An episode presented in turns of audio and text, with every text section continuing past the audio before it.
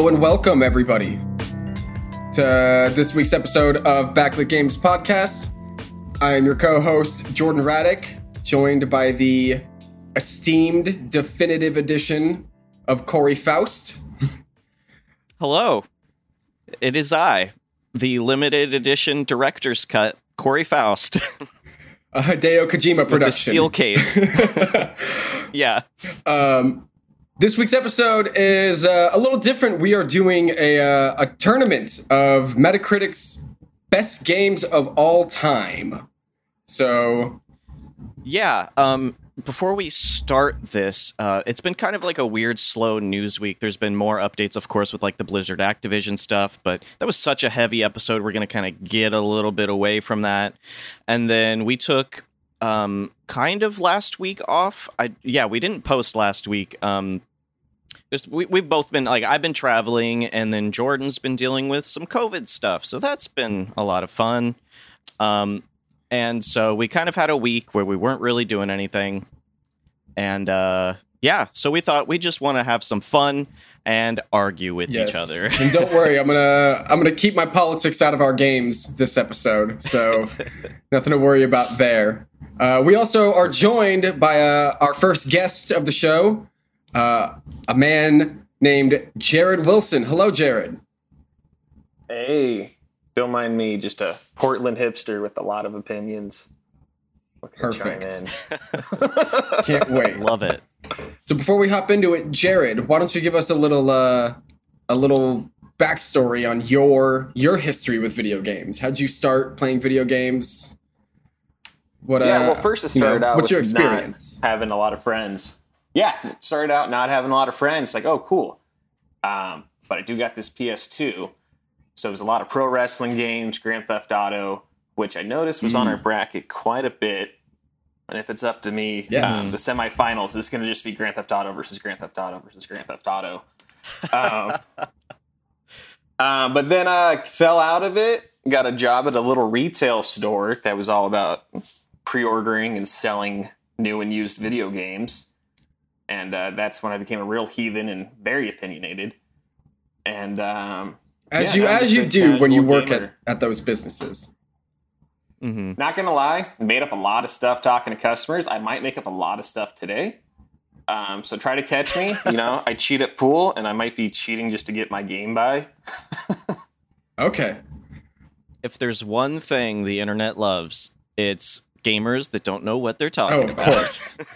I love nothing more than someone who is so confident and yet so wrong. it's wonderful. Yes. I confidently called a customer at GameStop an idiot and got him off the phone because we got a lot of crank calls back then, right? Like people looking for Battletoads or Mario Yeah. Kart on PS3 and fun stuff. So this guy calls in. He goes, "Hey, I'm I'm picking up a HD collection of Ducktales on PS3. You know, the Super Nintendo game. And I've had it. I've had lots of you know Battletoads phone calls. So I tell the guy, I'm like, "Oh yeah, huh? Yeah, real funny. Let me go. Uh, let me go get the uh, new Nintendo game with you know, with uh, Mega Man fighting you know John Cena, and uh, I'll get you that too. I'll set it aside." He goes, "No, seriously. Like I know it sounds like a joke, but uh, it's coming." I'm like, "That game doesn't exist, bro." Just click, hung up on him. Like, yeah, I feel good. Another idiot off the phone. And like, not an hour later, I get a box from UPS and I open it. It's just Ducktales HD collection, for PS3. Beautiful. oh, Oh my god, that's Like, we didn't- oh so we good. didn't have the best sales numbers all the time. I'm not quite sure what that's about, but we, we had a small but dedicated fan base, though. oh, that's amazing. Um, for you listeners, Jared and I met because he hired me to work at GameStop. Uh, because, in his own words, I seemed like someone who he wouldn't hate being stuck in a shack with for eight hours a day. So, and I continue to be a good judge of character because here we are now. What what is this? Eight years later, yeah, eight, nine years later, something like that. Yeah. bro. You know, Actually, yeah, yeah, because I, I was working at GameStop when Corey and I were living together. I started that job while Mhm. Corey and I were living together. So, yeah, it's all the same time frame. How weird is that? yeah, that is. your hairline's doing a lot better than mine has over the years. That's true. I got great genetics. Congratulations. I I actually I I if I remember correctly, the gene the the hair loss gene is on your mom's side, and so I I had to. Lies. I'm pretty sure it's it's a it's a maternal maternal genetic thing. Uh, and so I had to talk to my mom and ask her like, is your hair falling out? Is it like is it thinning? Anything like that? And she's like, oh no, I'll have a full head of hair until the day I die. So I'm hoping it stays. So thanks, Yeah, mom. It's wonderful. Yeah. well, you know, brag about it. You know, it's not like I have self esteem issues already, Jordan. I'm sorry. I'd give you I'd give you a hug if I could. Uh, COVID. Yes. Come on now. Well, gentlemen, shall we just hop into tourney time, as I like to call it? Yeah.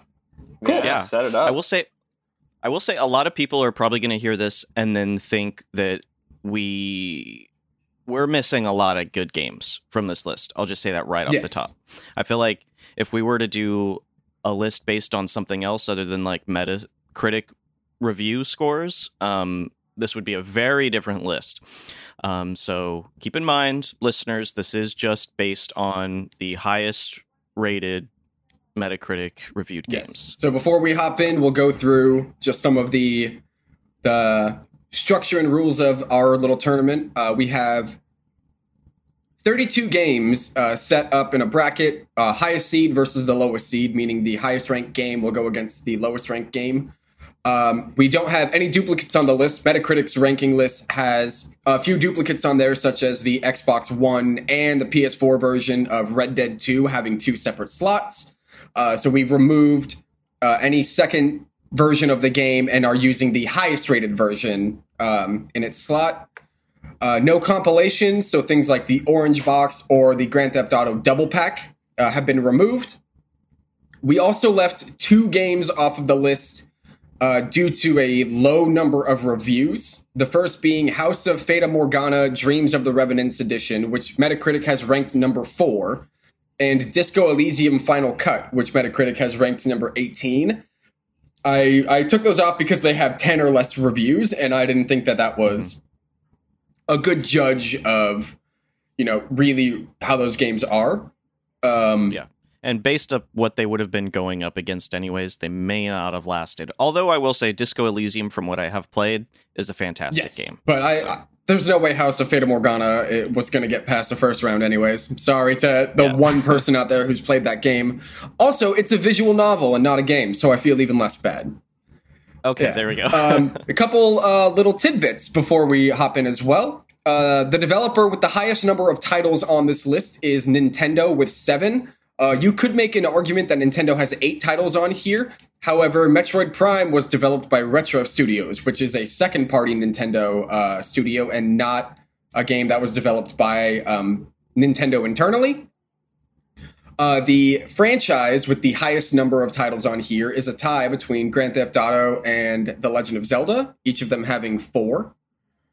Uh, the oldest game on our list is GoldenEye 64, which was released August 25th, 1997. And the newest game on our list is Red Dead Redemption 2, which was released October 26th, 2018. So, with all of that out of the way, let's go ahead and we will hop right in with our first matchup. Uh, top ranked The Legend of Zelda Ocarina of Time versus number 32 Grand Theft Auto San Andreas, which I think is a wonderfully difficult matchup to start this conversation off with. I'm gonna I'm gonna say it right now, and this is uh maybe controversial. I don't think this is a difficult choice. Right away, immediately, Legend of Zelda: Ocarina of Time, San Andreas, good game, fun, has a lot of weird sim elements that I didn't really like in it, and it's probably one of the Grand Theft Auto games I've played the least because I just didn't. I don't know. I just didn't. I wasn't feeling it so Mhm. much, but. I'd like to hear what you guys have to say about that. So I I'll say for Grand Theft Auto, what it has going for it is it is the only game that I've can remember playing where you can get a jetpack and dual wield Uzis and fly around the entire map like that.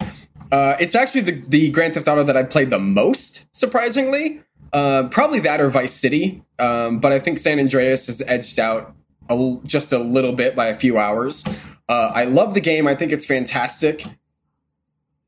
I'm going to agree with you though and say that The Legend of Zelda: Ocarina of Time, uh, that is a game that is, in my opinion, infinitely infinitely replayable. Uh, the atmosphere of the game is just absolutely incredible. The music is stellar. Uh, the it's the it was the first game that I really remember like caring about like the characters and like the things that would happen and like I think it's got probably one of if not the strongest stories in all of Zelda, which is as a franchise who's not known for having quality like narratives, I think is that really really uh helps it out a lot. Uh Yeah. and I think that it's really hard to deny the influence that that game has had in the 20 plus years since it came out. Completely agree. Jared, Yeah, no, I uh, absolutely disagree. so yeah, no, Grand Theft Auto, Grand Theft Auto, man, San Andreas. Where was I? Blockbuster. Growing up, I hours spent making my little dude ride his bike to build up that cardio just so I could run away from police. As I'm getting fat as a little boy, not riding my own bike because here I am playing this bike simulator, which I did not know that's what I signed up for, but turns out I loved it. Um, Ocarina of Time, never played it. Looked into it, struck me Wow. as like a speed run simulator. Like, okay, let's do all these things in the right order, get to the end of the game. Just, yeah, I can. I like Zelda. I do. Breath of the Wild, Link to the Past, the Game Boy games. But Ocarina of Time just couldn't couldn't wrap my mind around it.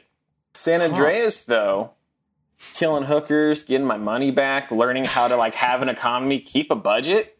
Like there's life skills I picked up on from playing San Andreas.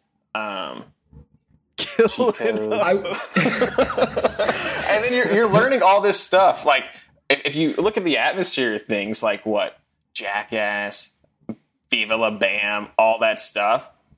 Here you have a little simulator of like, let's go and cause havoc around a town.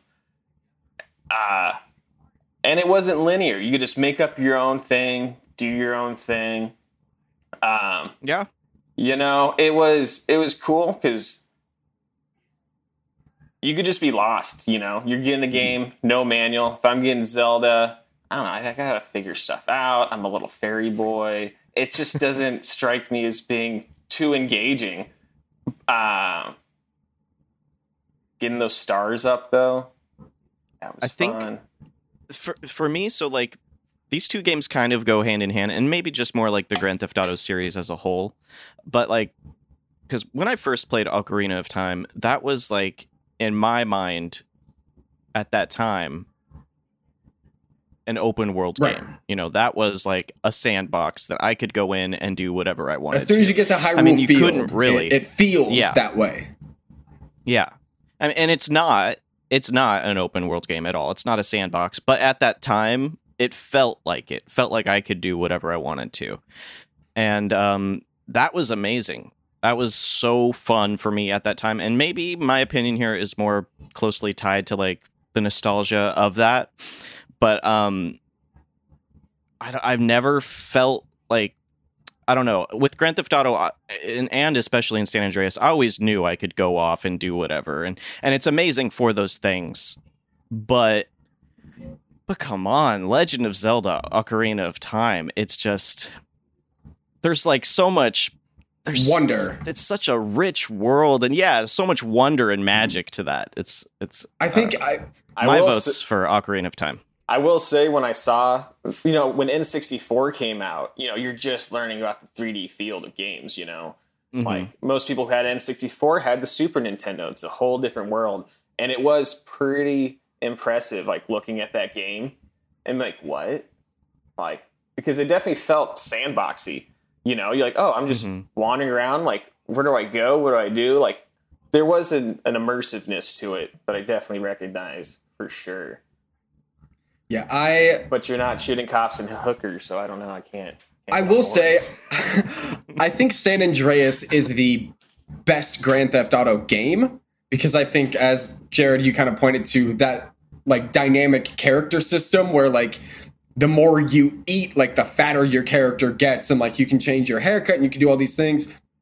It was really one of the first games that I ever played as a kid that allowed such like a deep level of customization, like to your to CJ, and you know like the it's got a really strong narrative, especially playing it at a time where I was watching a lot of you know John Singleton movies like Boyz n the Hood and stuff like that. So I, I you know really kind of got where no one should be watching Boyz n the Hood at 13 either. I should preface preface that real quick. Um, but Ocarina of Time is it is all around a much tighter experience of a game. I think Grand Theft Auto is a more fun game when you don't really want to do anything and you want to just kind of go around and kill hookers and a lot of games just need to be, you know, mindless nonsense like that. But I think as far as like a gaming experience goes from start to finish, Ocarina of Time is all around a better a more well presented package than San Andreas is. If that makes sense.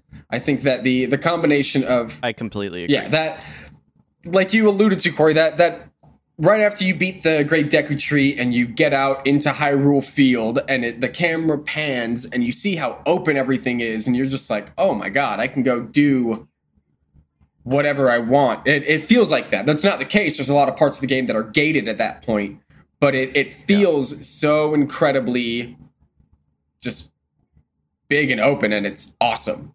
Uh, so my Mhm. vote definitely goes for Ocarina of Time. Yep. My vote too. I'm sorry, Jared. I'm so sorry. Hey, it's all right. There's like about eight other Grand Theft Autos on here. I'll have more more time. Oh yeah. uh, All right. Next up. uh, so next up we've got uh, number 17 Half-Life 2 versus number 16 NFL 2K1. Uh, for me, this is a, a no-brainer. Half-Life 2 wins. I don't even think NFL 2K1 is the strongest of the NFL 2K games.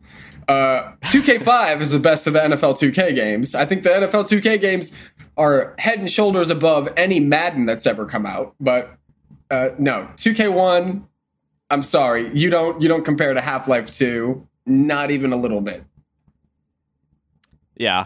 Yeah, I have I have no feelings on 2K1. Like 2K1 could be 2K4 or 6 or whatever. I like I don't I don't know what any of those are. I I I would play sports games only when I went over to like a friend's house and they had them, you know, that sort of thing. Um so yeah. Yeah, Half-Life 2 for sure. I mean, not only is Half-Life 2 like a great game that still holds up today, but like for the time, like it had such a fun and fantastic like uh, physics system to where it like spawned this whole modding community, which then they created Garry's Mod, which they're basically just using modded Half Life 2 to create a whole bunch of other Yeah. games within you know this the systems that are in Half Life, and it's it's amazing. Were TF2 and Portal were were originally Half Life mods, right? yeah. yeah. yeah, I don't know about Portal for sure, but I know for sure that uh, Team Fortress was. Because I know it came in that what that Yeah. uh orange, orange box. box, yeah. yeah, the Portal, Half Life Two, and there had to be a third game in there, right? Team Fortress, Team Fortress But, uh, 2. Team Fortress. Team But yeah, Fortress 2. I'm really happy Corey brought up that physics engine because you guys probably remember it was super groundbreaking. Like watching items bounce off of each other, fall to the ground, some things get destroyed. You know, we weren't too far removed from, you know, uh, PlayStation 2, because this was what a 360 experience, an Xbox experience. Yeah, I think it started on I believe PC, PC, yeah. and then they brought it over to Xbox. Yeah. Um, so you hadn't really seen stuff like that. Um, and it kind of let all the other developers know, like, hey, this is this is the bar. You know, make your stuff look more Yeah. real. Mhm. Uh, yeah. So Half Life Two for me, hands down, hands down. Yeah. So our, our next matchup, number nine, The Legend of Zelda Breath of the Wild versus number 24, Mass Effect 2. And I got a hot take. I'm going Mass Effect 2. Oh, no. I'm going Mass Effect 2. Interesting. Wow. Okay. Uh, be- I I wasn't expecting that. Yeah, sell us. the story in Breath of the Wild is almost non existent, number one. Uh, whereas the story in Mass Effect 2 is, in my opinion, the pinnacle of Western RPGs. Uh, I think that just the the amount of stuff that you can do and how different everything can be. I mean, you can literally end the game either saving everybody or everyone dies on that final suicide mission, depending on choices that you've made throughout the game, uh, whether or not you've gained characters' loyalty. And I think that more than anything, while Breath of the Wild has like a really great characterization of Zelda, and it's got the champions, I think are are for the most part fairly well written.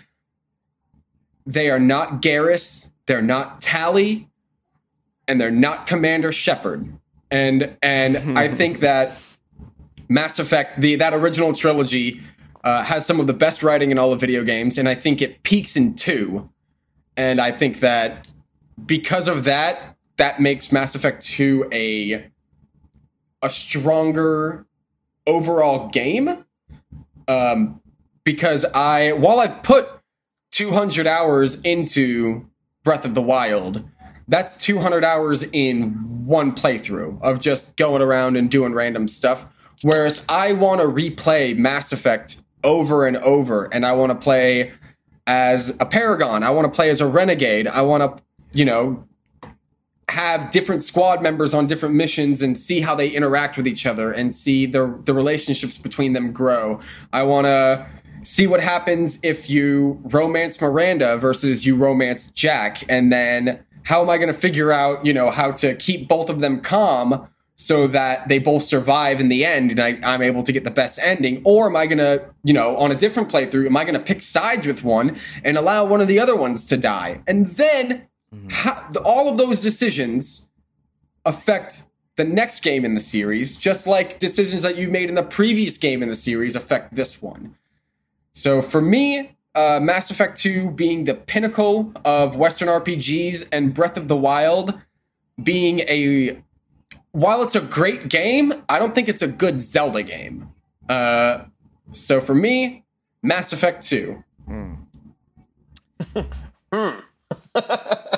Hmm. Well, I don't know. I mean, you're you're selling it p- pretty well, but that's such a tough choice to not pick Breath of the. Wild. I mean, it's such.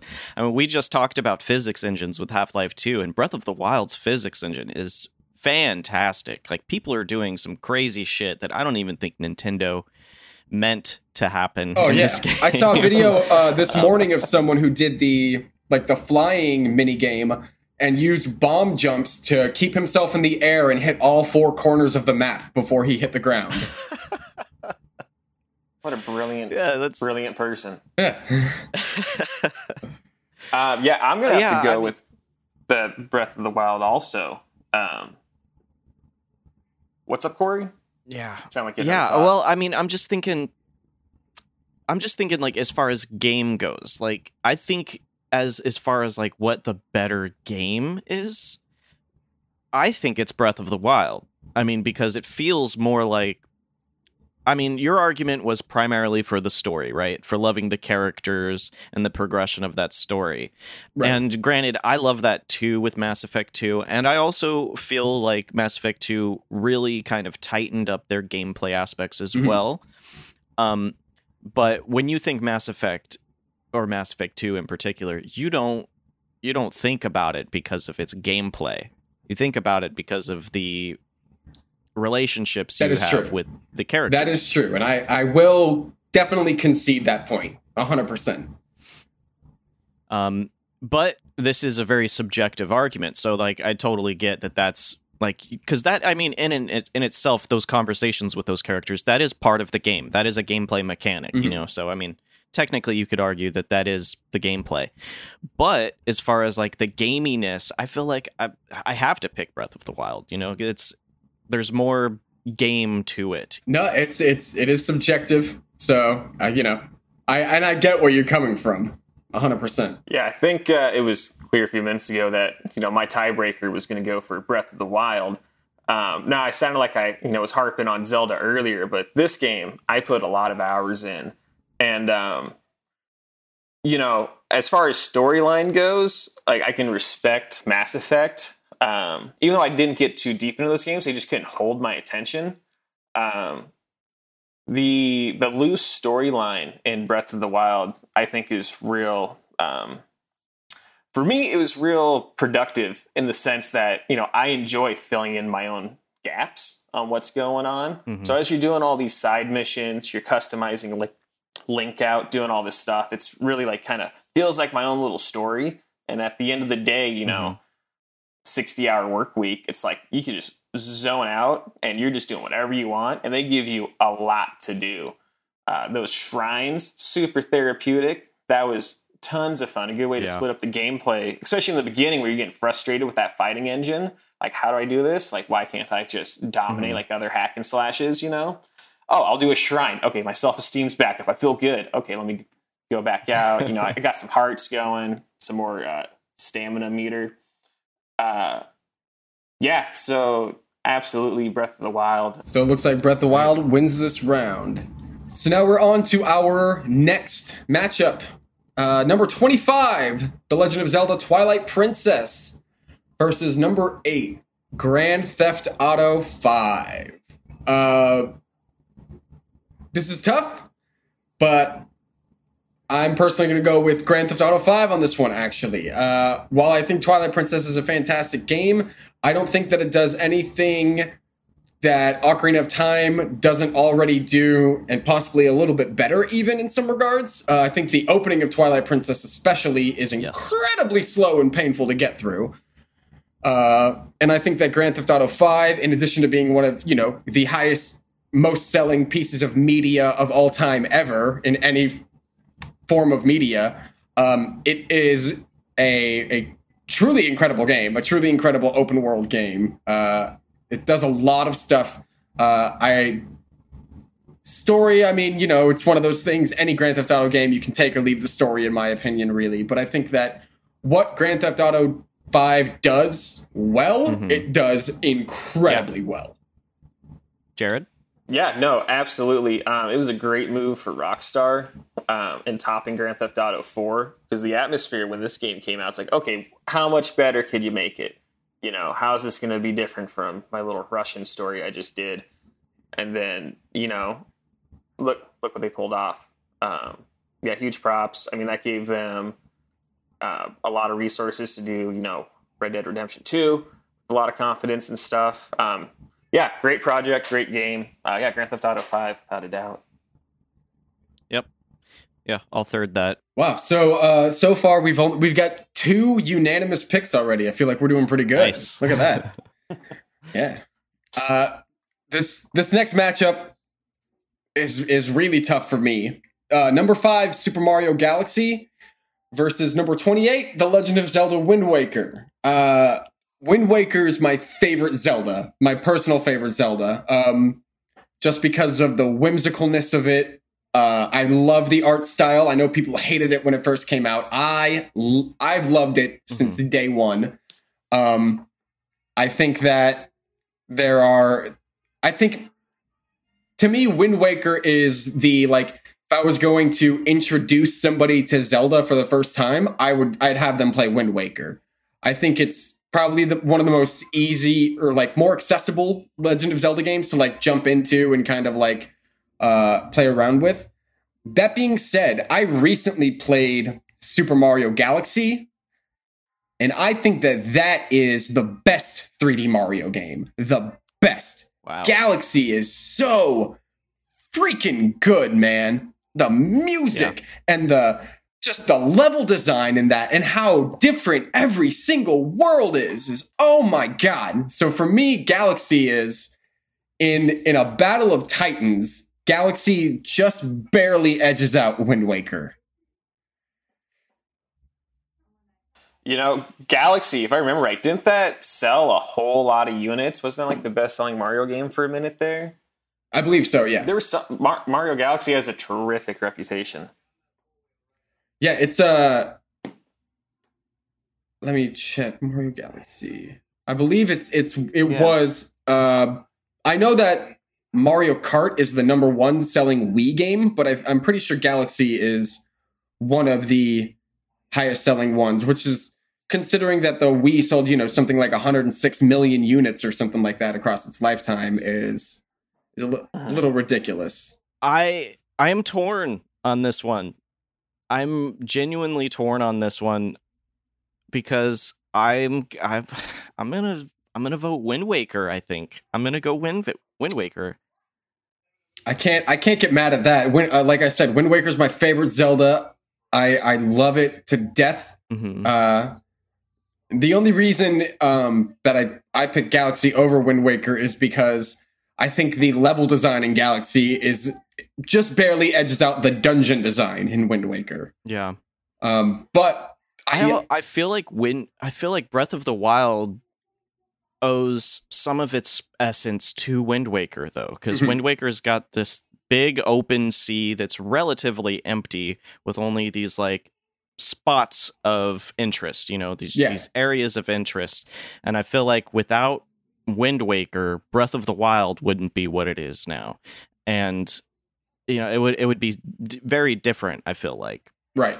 So a lot of that same design philosophy and its open world um, kind of carries over. And I just, I mean, Jared brought it up too. This was like one of the first, maybe the first time we, at least on this scale, saw the cel shading like art style in a game. And I, I was at the time disappointed because I remember early, uh, like Nintendo leaks or coverage or whatever it was, it there was like a screenshot or a series of screenshots where it showed the next Zelda game as like this darker, grittier thing, and I Mhm. was like super excited for it as a kid. That the 2000 Space World demo. Yeah. Yeah, yeah. And I was super excited for it, and then like a couple years passed or something along those lines, and and then the new screenshots of the cel shading came out, and I was in that that group of people that was disappointed at first. I I was like, this is not at all what they said it was going to be. I was very disappointed, um, especially being such a huge Ocar- Ocarina of Time fan, where that was kind of gritty at times. Mhm. That was dark all throughout, and And coming off Majora's Mask, which was Yeah. incredibly dark and depressing. Yeah. Like Yeah. Um, but the game won me over. It was so whimsical and colorful and bright and amazing. And I vote that goes forward. you know what? I'm actually going to change my mind and I'm going to agree with you, but for a different reason. Okay. I'm going to agree with you because back in the day, when you pre ordered Wind Waker, you got a free copy of Ocarina of Time for the Yeah. GameCube with it. Yep. I remember that. It was like Master Quest or something Yep. like that. It, yeah. it was Ocarina of Time with the Master Quest, and I remember that that was the main reason that I pre-ordered it was because I was like, "You get a free game!" Like, yeah. Yep. Yeah. That's don't sealed do the that shit deal. anymore. It's like I get Ocarina of Time on the talking a, GameCube. Yeah, I was gonna say you guys are talking about a port, a GameCube port of Ocarina. of Yeah, Time? the the pre-order bonus back in the day for Wind Waker was a uh, a special disc that got you. Um, it had a uh, like a ten minute demo of Wind Waker. It had Ocarina of Time and Ocarina of Time Master Quest on it, Mm-hmm. and Yo, moment of silence for demo discs. dude. Yeah. Been a long time. PlayStation Mag demo discs were were my shit back in the day, man. That could be another Yeah, uh, smaller absolutely. bracket list in a future episode. Best Oh, demo yeah. disc. Dude, Uh, best cereal box games: Mr. Pibb, the Doom um, engine shoots spitwads at little no, dude. Dr. Pibb Sneak King. Oh, it's great. Sneak King from Burger King. Oh All my right, god. so I think I think we're gonna go Wind Waker then. Wind Waker over Galaxy. I agree. That was civil. Good job, gentlemen. Good job. All right. Next up, we've got uh, number 21, Resident Evil 4 versus number 12, Metroid Prime. Uh, this is, I think, uh, an easier one to do. Um, I think that both of these games are are fairly similar in that they're they're kind of these adventure shooters uh, with really dark kind of horror atmospheres. Um, but I think I'm gonna go with Resident Evil Four because I think that Resident Evil Four is like the best Resident Evil in the entire series. Uh, and I don't think that Metroid Prime is the best Metroid in its series. And I think that that's what does it for me. Uh, not that Prime's not a good game, not that it's not amazing, and I think that it makes the transition from 2D to 3D really well. Uh, but Resident Evil 4, there's just something about the atmosphere of that game when you play it that is just so good. So, so good. Jared? So that's my vote. Yeah, I'm gonna have to agree with Resident Evil 4. Um, I think the technology was just right. That um, I don't know, it, it, didn't feel as cheesy as the earlier PlayStation One version Resident Evil games. Mm-hmm. Um, um, I I was gonna go Metroid Prime. However, I don't have str- super strong feelings for either game. Um, I never beat Metroid Prime. I loved what I played of it, but um, I don't remember why I never beat it. I owned it, I just never beat it.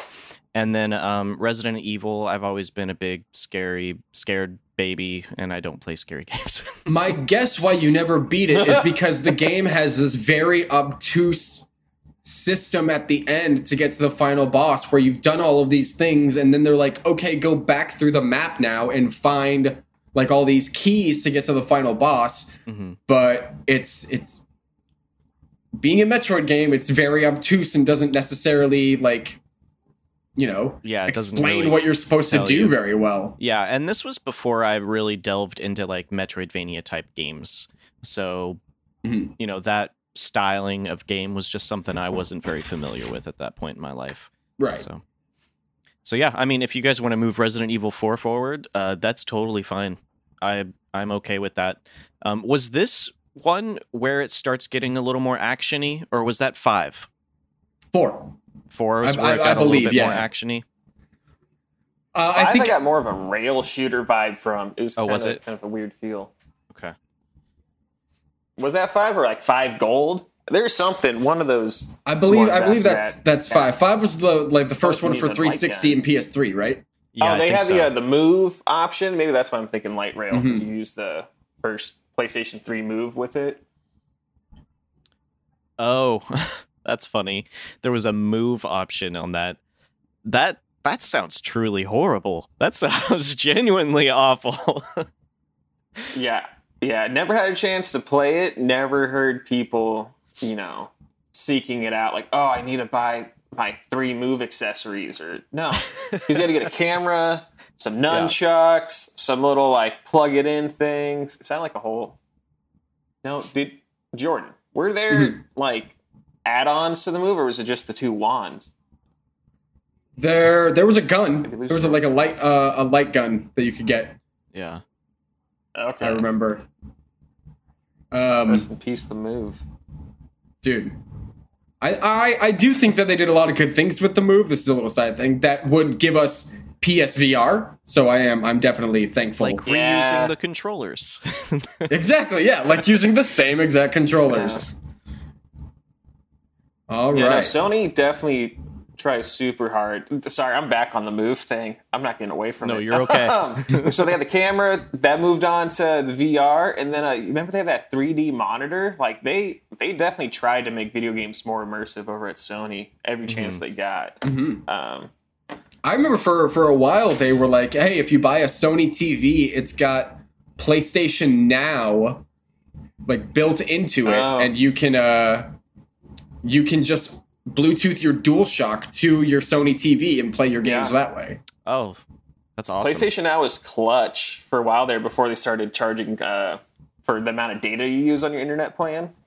That kind of that killed PS Now for me personally. Oh yeah.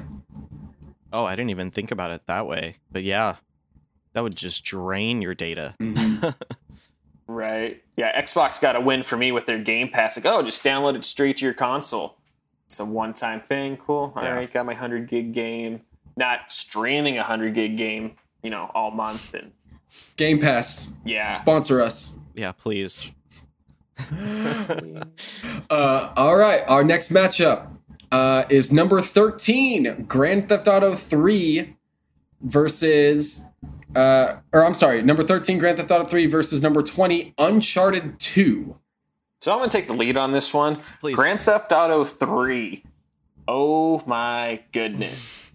Such a great time. You guys remember how terrible Grand Theft Auto 2 was? Oh, uh, the top down Top-down? view. get get out You of here with that. I the loved those games. I loved those games. I loved Ah. them. I was so terrible at them. The, I mean, I wasn't good at them, but I, loved rejected. them. Oh, it's like what's going on here? Yeah. I felt like I was playing like Sim City, but just driving a car. Anyways, yeah, Grand Theft Auto Three, uh, super great. I mean, sandbox game. That's when we all started learning what the word sandbox meant. Yeah. You know, people's older brothers are talking to you like, "Oh, it's a sandbox game." You, you just get to play in it. Mhm. Um, you got all the different parts of the city you could unlock, and it's like you already thought the game was big. I'm like, hey, guess what? You unlock the bridge. Look how much bigger this PlayStation 2 game got. And that's, you know, it was one of those, you know, uh, titles that made you feel like that your PlayStation 2 was like, oh, dude, this is this is where it's at. It's the future. Like Yeah. this is where video games are progressing. Um, now, with that said, Uncharted 2, great franchise as far as the third person action games go and interacting with environments and you know making a linear game feel like you have more choices than you actually have uh, the comedy uh, kind of a theatrical experience Mhm. um, uncharted kills it Mhm. but as far as like impact goes and like what it did for video games uh, grand theft auto 3 i think is to be a tough one to compete with Yeah, I completely agree. This is a very difficult choice to knock Uncharted 2 out like at the very beginning right. because I adore Right. that series. I adore that game. But oh my god, how I do adore you- those devs. And the devs. They're Mm. amazing. Oh, Naughty Dog. was that rare oh, Naughty naughty, Dog, dog, yeah. did Yeah. naughty dog work weren't they rare in the beginning or, or rare become No. naughty dog No, I don't- that no. no. No, they were always Naughty Dog Why as far as I mixing- as far as I maybe know. a rare game went to naughty dog You're you're confusing Banjo Kazooie with Jak and Daxter. there we go yeah. Or or Crash. Wasn't Crash Naughty Dog? Crash Two? was Naughty Dog, yeah. Yeah. Yeah. Um, Oh. but yeah, I mean, you can't you can't knock Grand Theft Auto three at this point. Not up against Uncharted two, as fantastic and as beloved that series is to me. Like you you already hit the nail right on the head, Jared, when you were talking about Grand Theft Auto three. It's like it when you had a PS two and you played this game, it felt like this is the future of this medium, and Yeah. It has Mhm. to go forward. I mean, I mean, Grand Theft Auto 3 literally spawned an entire genre of video games from Mhm. it. And while while I think Uncharted 2 was the first game that, you know, ever unzipped its pants and laid it on the table and said, "This is how you tell a story in video games." Like the, vi- video games can be can be a good medium for telling an engaging like story and we're going to prove it to you right now. Like and I think that put Naughty Dog especially on the map because that's like their Oh, bread yeah. and butter. Yeah. Grand Theft Auto 3 literally redefined a lot of what games would be going forward. So I think that it's it's impossible to to take it out in comparison, especially when Uncharted 2 is only about 5 6 hours long. Really. Yeah. Yeah, it's not a very long game. All right, so we're giving it up to uh, GTA 3 on that one. Our next matchup is number 29, Gran Turismo versus number 4, Soul Calibur. So I'm just gonna come out right away and say I I love Gran Turismo for what it's provided for people who like these kinds of games, and it's very unique in that it's kind of an RPG racing game. Um, when it gets down to like all the nitty grittiness of how you can fine tune your vehicles, but for me personally, Soul Calibur, especially Soul Calibur on the Sega Dreamcast, is like maybe Mm. one of my favorite fighting games of all time. Um, I'm not normally a fighting game person, but I just have so many great memories of playing this game with either friends, my siblings, and it's just so so fun. The characters in it are all so unique. You I can mean- play as the Gimp from Pulp Fiction. It's crazy. like, it's incredible. yeah, it's an amazing game and it's such a weird, interesting world in that game and I have to vote for that one. Yeah, I I agree. I think that it's uh you've got to go with with Soul Calibur. Uh I think that as great good as Gran Turismo is, um you know, and spawning kind of that racing a lot of these racing sims, I think that Soul Calibur is just brutally ridiculously fun. hmm And I think that Yeah, that's this- that's really what Yeah, no. Um, I'm gonna have to go with Soul Calibur. It, it was it's tough because I like a good racing game, but if it was any other racing game than Gran Turismo, this would be a lot harder choice for me to make. Um, just personally, not too big on just the racing sims. You know, a little more arcade feel. Um, yeah. Mhm. you know, you had one of those. You know, If it was Need for Speed Underground for 2 Speed? all day. Yeah. yeah, no, absolutely. Soul Calibur, though, um, back to Corey bring up the Dreamcast. Um, that was one of those games where you know the Dreamcast felt like you had those arcade cabinets from the movie theater, you know, in your living room. Uh, this was this got you there, um, so that was real neat. Uh, yeah, no, uh, Soul Calibur, nothing like a good sidestepping fighting game. Uh, all right. Cool. Soul Calibur Moving. moves forward. Soul Calibur goes ahead. Next up, we we have number three, Grand Theft Auto 4 versus number 30, Metal Gear Solid 2, Sons of Liberty. Raiden, no. Um I'm gonna I'm gonna go with Metal Gear just because I never ever want somebody to call me and ask if I want to go bowling again. That's just where I'm at. I, I'm, I'm sorry. I don't care if you're my cousin. We're not going bowling. Uh, yeah, I, I I mean I also go Metal Gear, but I'm I'm curious to hear what what you have to say, Jared. Yeah, so I don't think of myself as an unreasonable man. Um, Sons of Liberty all day. This is gonna be that game was such a fantastic experience. Um, Metal Gear games, they they can be kind of tough to get through beginning to end. This is the one Mm-hmm. where I was engaged. I went all the way through the game, um, and had no problem doing it. You know, Snake Eater, um, Phantom Pain, you know, those could be a little taxing mentally with all the stealth and the waiting, and they're pretty long and deep.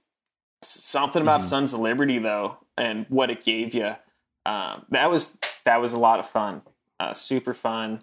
I gave you a whole new way to look at an action game with a little less action. Um, Yeah, yeah, hands down. I mean, Grand Theft Auto Four, you know, mind blowing. It was real neat. You know, New York, you know, I sat down and played that game with the gal who, you know, lived on the East Coast and she helped me drive around the freeways in the game to get around. That was impressive. You know, that that's where they were going with the 360 PS3 experience.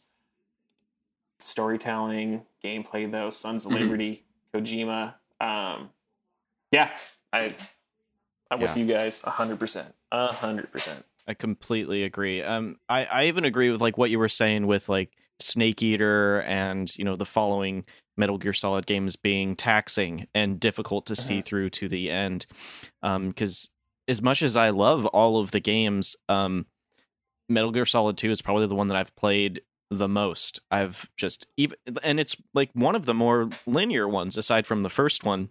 It's pretty linear. I mean, it does have these open areas ish, you know? You you have your Mhm. options. Um but it's a pretty linear game, but it gives you so much variety in how to tackle each situation. And um it was like one of the my first experiences with a game like that, like a tactical stealth shooter. It was um it's amazing. It's amazing. Absolutely. Yeah. I, I have to agree as well. Uh, I think if, if I remember correctly, uh, my first experience with Metal Gear was a uh, a demo disc, like a Pizza Hut demo disc, if I'm not not mistaken, actually. So Yeah, I think so. That was mine too. I had a demo disc where you were just on that freighter at the very beginning, or whatever it Mhm. was. You were like on that boat, and uh, you could only play up to a certain section of the boat. and I played that over and over and over and over again. And uh, amazing game. Yeah, I stumbled upon this one because I uh, played Snake Eater first on the PS2. Uh, I came across this on the Vita when they did the HD collection. Oh, like, oh, I bought I bought the collection for Snake Eater. It's like, oh, the other one. Let's play that. And felt like I was missing out. Really glad it happened. Um, still haven't beat Snake Eater on that cartridge. You know, yeah. I'll just open up, you know, Sons of Liberty and you know sneak through again.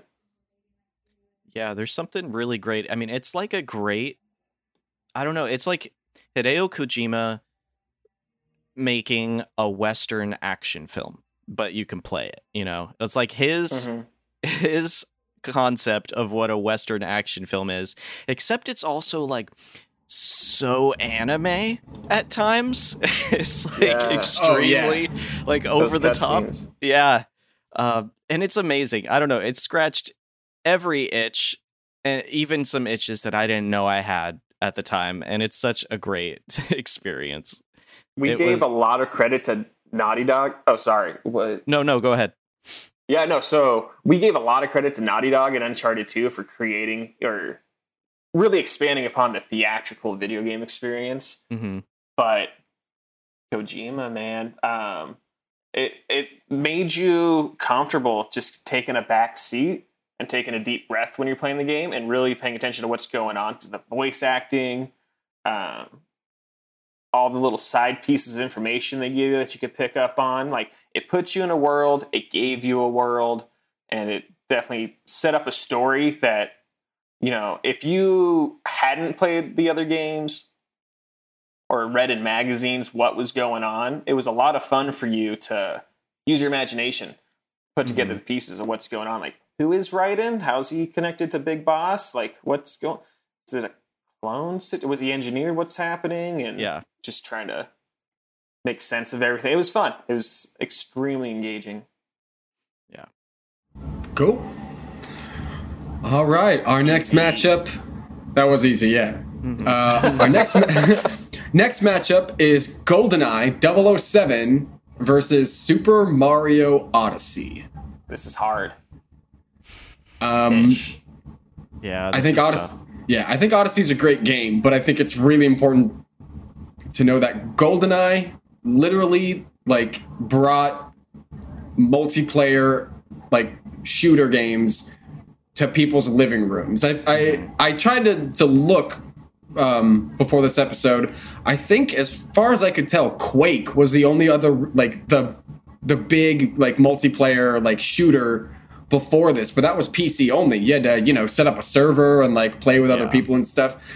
This is especially for me the first game that I can remember plugging in four controllers at a sleepover and then yelling at the kid who picked Odd Job and Yeah. you know, staying up Odd all Job night was playing. off limits. Nobody's Yeah. allowed to play as Odd Job. You're a dick if you play Odd Job. like you're just a dick. Uh, but yeah, I, I think Go- I, I think GoldenEye what it did for for uh, multiplayer shooters and just you know the '90s sleepover aesthetic in general Yeah. is really Oh man. really hard to to This put is- up against Odyssey. This is a tough one to choose from, though, right? Because you also have to battle, like, okay, which one do I love more? Because am I hanging on to Goldeneye for because for nostalgia reasons, or am I hanging on to Super Mario Odyssey because of my recency bias? Mhm. You know, yeah. it's like that's such a tough thing to juggle. Um, but I do have to agree. I personally, I kind of feel like GoldenEye 007 is the better of the two games, and that's a very difficult decision to make. But I, I feel like that's that's the one. And I, I will say, GoldenEye doesn't play very well by today's standards. I don't know if you guys have played it. it's it's rough. it's so rough. but it is it is such an important influential game that I think uh in what it did for Couch co-op. yeah, for Mhm. couch co-op and for the N64 Being- Absolutely. And what it did for for movie tie-in video games because I mean GoldenEye and Spider-Man 2 are the only ones that I can think of that are worth worth their salt, you know. So You didn't pick up the Green Lantern game on Xbox 360? You know, I was gonna, but then I I saw the movie and I thought I have so many better things to do with my time. Yo, so sidebar. Quick sidebar. Speaking of that Green Lantern game on 360, um, I got really into playing Killer Instinct with a fight stick recently. The the the modern Killer Instinct on Xbox One. And uh, so, you know, as I'm looking up, you know, my characters and stuff and like how to go about my, you know, what I'm doing, I watched a little Killer Instinct documentary about how they got to making the game and hiring the dev team. They hired the dev team from Green Lantern, the movie tie in game. Oh God. I felt like I was watching a salesman talk to me as he's selling me the viewer. I'm like, oh no, so I saw these guys in this this Green Lantern game and just what they were able to do. it's like, are you Oh convincing God. me or are you convincing yourself? I almost I almost returned the fight stick then. I was like, oh no way. Right? No. You're like, if this is what they're putting out, I don't know if I can trust their judgment at this point. Yeah. No, it's it's a terrific game. It's fun. It does what you need it to do. Um, yeah, as far as these two games go, uh, what the the listeners can't see is on the next bracket is another game by these developers um, that I feel plays superior to GoldenEye 007. Um, now, everything, the nostalgia factor, um, what it did for the N64, um, how flipping sweet it was to have this game. Um, real big deal. Corey hit on a good point with the recency buy. I thought that was terrific on Mario Odyssey because I had a great time playing that. It's one of my purchases, you know, from last year, year before. Mhm. Um, that's a It's- tough one. It, it, it, I'm never really is be- replay GoldenEye. It's it's not gonna because I've got the other game that's on this list that everyone's gonna be hearing about shortly. Um, you know, on an updated console, and it Mhm. plays great. Uh, GoldenEye, you know, I, I've played that on an emulator since the day. Um, as far as controls go, doesn't hold up, but they were figuring stuff out though. Um, Have you uh have you played it with the P uh with the keyboard and mouse mod? Negative. But I have, I grew up playing a lot of PC games. So before this came out, the Dark Forces games on PC, along with Doom and Quake, uh, were really stellar FPS games. Uh, Dark Forces 2, um, Jedi Knight Dark Forces 2, that one was a 3D game, didn't have the, the same Doom kind of sprite feel. Uh, I think that did the FPS experience a lot better.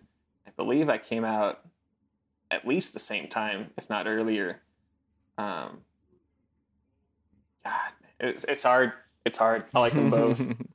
um, I, I got to give to Goldeneye. Oh, it's hard one. to skip over Goldeneye. you. I want to talk Yeah. myself out of it. You guys watch me try, but Yeah. uh, Well, it's hard, especially because Super Mario Odyssey is such a wonderful game. It's such a great experience. it's experience. so slick. It, Feels Yeah. great. Looks great. and Odyssey- it'll hold up. It'll hold Yeah. up for a long, long time. it's it's one of those games too that it's it's got this curve to it where like oh it's it's really easy to just pick this game up and like play and go around and jump as Mario and stuff and then you see the shit people do online like with their like long jump triple jump backflip off the wall like roll crazy Yeah. shit and I'm like like the the amount of of movement freedom that that game allows is is insane to me and I think Yeah. that you know it it really shows that when Nintendo has an idea they they go with it and they they take it to the fullest extent hmm and and Mhm. it is one of the most well polished games I've ever played. Uh, and I think you could say that about pretty much any game made by Nintendo. That it's it's going to be incredibly well polished. It's not going to have bugs. It's not going to have any of these Yeah. issues. It's it just is so good.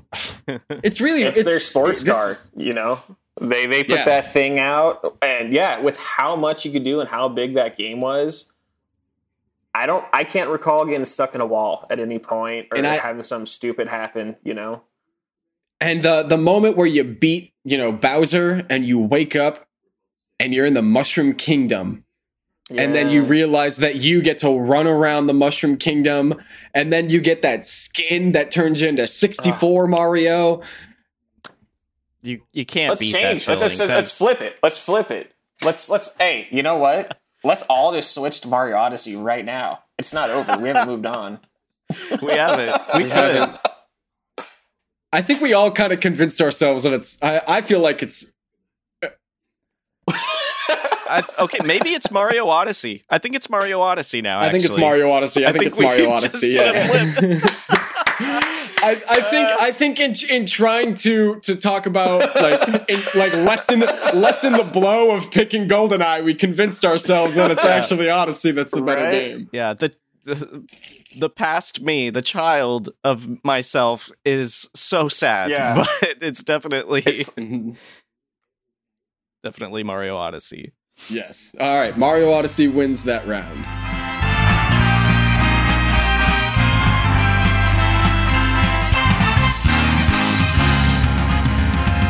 Here we go, off the rails. Don't you know it's time to raise our sails? It's freedom like you never knew. Yo, is that the uh, 8BitDo controller? No, it's Still on the there. Switch Pro controller. Oh, very similar looking. Okay, yeah. Uh, yeah. I picked up an 8BitDo. That thing works pretty Dude. pretty swimmingly. You know what you need to get? The the Nintendo wireless SNES Got it. controller. nice. Got it. Yeah. Bro, I, I got that. I got the NES wireless. I got the 8BitDo. And then some Wish.com controllers for other people. Oh hell yeah. Good to go. I don't remember what these ones are called. Um, but I love these on my Switch. Oh, those have Oh, those great are dope. reviews. Yeah, they're they're really nice. Like they're lightweight. There's no rumble, which is fine, but they're lightweight and it just I don't know, it feels better in my hands while Mhm. I'm holding the Switch. Yeah, I, I whenever I play handheld, I find like the my my the bottom of my palms here after a while just Yeah. gets like Yeah, it, and the it starts to either awkwardness fall of it, like, asleep or and and I don't know, like I think my wrists are just like too dainty or something. But after holding it for a while and how how it feels, like my wrists kind of start to hurt. yeah, And so yeah. this this has totally changed that. I do You love guys my the Ouya? Oh, I remember the ooh yeah. Oh yeah. Oh my god. This is Oh one of my, my favorite God. controllers. Wow. it's an Ouya clone for the Switch. No way. D-pad is garbage. I already had to repair it and open it up and re. I had to fix some things, so it didn't take long. But uh, the authentic comfort Ouya ability? experience. it feels great. Uh, however, that sort of design aesthetic did come from Wish.com, so very hard to to come across again. oh my god. Incredible. that is incredible. Yeah, dude, I broke it uh, initially playing Dragon Ball Fighters Z. Ooh. Is that what that game's called? nice. Uh, yeah, just wasn't built for real, real competitive gaming. Which is That's why so my friends' kids get to use it. All right. Ready for the next round? Yeah, let's do it.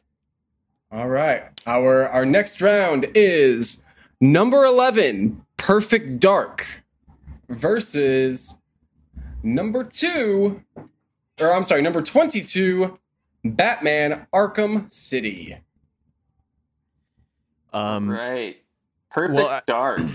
Jared, you were already kind of talking about this in the last round, and um, I didn't really know where to land on this. I've played a very little bit of Perfect Dark, and I've played probably more Batman Arkham City, but um, it's a game that I never really got too into. And I think after hearing you talk about Perfect Dark without actually mentioning its name, already sold me on picking Perfect Dark. Like I think that that is the better game. Well, Perfect Dark. Um, so they, you know, honed in on what 007 gave us, you know, which, you know, our imaginations wanted it to be like replayable. This game's going to hold up. And talking about GoldenEye, um, Perfect Dark is that holds up version of GoldenEye. Um, Mhm. And then a step further, what they did after that game, uh, the TimeSplitters games, TimeSplitters 2, I still have an original Xbox just to play that game. Um, yeah, holds up great. Um, Batman Arkham City, I'm kind of right there uh, with you, Corey. Played it, didn't play it a whole lot. I appreciated what it was. Um, But uh, yeah, Perfect Dark, nothing like a solid, just hallway first person shooter. Nice and simple, nice and clean. Jordan, what are you thinking? Um, I know a lot of people think that Arkham City is like the best superhero game ever made. That is objectively Spider-Man wrong. 2? It's what? it's it no, it's Spider-Man for the PS4. Spider-Man PS4 is the best. Yo. Uh, Yo. easily. That's a great Um, game. hmm So I am gonna have to say I'm gonna go with Perfect Dark as well. Uh, I think that, um, especially for like for the N64 era, I think that Perfect Dark was probably top tier um, FPS. Uh, I will give Batman Arkham City credit where credit's due, though. Its combat system, um, how Mhm. like it was kind of sticky and it like you kind of locked onto your Oh. enemies and you Yeah. it like that flow that you would get. I feel like so many games owe Arkham City and Rocksteady credit for that system. I mean, we just mentioned it. Spider-Man PS4 kind of uses that same system too. You know that Kinda. I mean, Mhm. very much so uses that same system. A lot of games do, and you don't really think about it, but it was like it was these Batman games that really started that kind of, or at least like Assassin's honed it. Creed Yeah. honed it. Mhm. Rocksteady made it pretty solid. Um, I've only played later Assassin's Creed editions, uh, but their combat systems pretty similar. I didn't play the first three where you're um, uh, what's his name, the Eagle guy. Oh yeah, um, Ezio. Arrows or Ezio. There it is. Yeah. Um, yeah. No, those games. Yeah, the Batman games felt great. Um, looked good too. Looked fantastic. Mhm. mhm. Um, yeah, Jordan, where are you sitting again on this one? Perfect Dark. Perfect Dark. That's right. Same. I mean, Okay. credit where credit's due. Those Batman games, they're great. They're beloved. A lot of people like them. But yeah, Perfect Dark. I I vote to go forward too. Solid. All right. So that So brings next us up, next life or next up is number 27 Half-Life. Uh and uh number 6 Super Mario Galaxy 2. Um I'm going Galaxy 2 because it's everything that I said was great about Galaxy and it adds Yoshi to it. So biggity bam biggity boom. Yeah. Yeah, I mean Half-Life is a great game um and for its time it really like blew a lot of people's minds. Um I didn't play it until much later. But um I so I don't really have like that nostalgia factor when voting for it. Um so I'm going to have to go with Super Mario Galaxy 2. It's just a better Super Mario Galaxy. It's it's got everything you loved about the first one and more. Agreed. 100%. Uh, yeah, this this one's super easy. You know, growing up, you never had anyone bringing you over really to, hey, come play Half Life. You know, but they would walk Yeah. you over to the Wii and be like, Mario Galaxy Two. You know, um, yeah, Mario Galaxy Two, um, yeah, Perfect. easy. Huh. Yeah, that's So that's an simple. easy Look at us. Look at us go. Just moving right along. just killing it, you guys. God. Oh, that brings us to number seven, Red Dead Redemption 2 versus number 26, The Elder Scrolls 5 Skyrim. Uh this is another uh, another tough one um where it feels like you're really saying do I care more about the game's story or being able to make the story myself kind of thing. kind Oh, of, okay. yeah. Yeah. Also, like Red Dead Redemption 2, like you can really live in that world for quite a while. I mean, fuck Skyrim, you could, but You can Yeah. steal every wheel of cheese in Skyrim. I mean, my vote is definitely Skyrim. I've had so much more fun playing Skyrim uh, as a whole than what I did with Red Dead Redemption 2. I feel like Red Dead Redemption 2 is a very ambitious, beautiful game, and the story is like it's it's Rockstar's best story they've told like to date, in Yeah. my opinion. And um, it's fantastic and it's a great game with great mechanics. But I mean, come on, it's going up against Skyrim. It's going up against Skyrim, the game that's on everything. Skyrim will literally outlive all of us. yeah. You know? And there's Uh-huh. like there's so much you can do there's so many infinite possibilities um, between like the different builds that you make uh, you know for all your different characters and i just i just adore skyrim i mean i i went back a couple years ago and replayed it um the like the remaster on the ps4 whatever it was like the upres version basically Uh-huh. and I platinumed it. I just fucking platinumed it because I had nothing else to do, and uh, Nice. it's an amazing game still. Yeah, I I think that Skyrim the just the amount of stuff that it it allows you to do is incredible. Absolutely incredible. Uh not that Red Dead isn't an incredible game. It's just that I I don't think that it's I don't think it's going to stand the test of time like Skyrim I don't think so. And then I'll just say for myself personally, in Skyrim, I never got upset when something was far away. In Red Dead Mm. Redemption 2, I was constantly irritated when I had to travel really far away for the next bit of story. Um, not be and and the world was gorgeous. There was so much that you could run into or see along the way, but that it, the world was just so big, like it could take you a really long time to get to that next mission. And if you only had a little bit of time to play the game and you just wanted to like enjoy the story, to get to that next story moment, like you really you you had a long ways to travel in some instances and sometimes I'd just be like no. Why? yeah yeah So- it it definitely could be woof you know at times Yeah. it, it it's just difficult to do um but i i think that plus also you know with red dead there's really only one way to play red dead uh Yeah.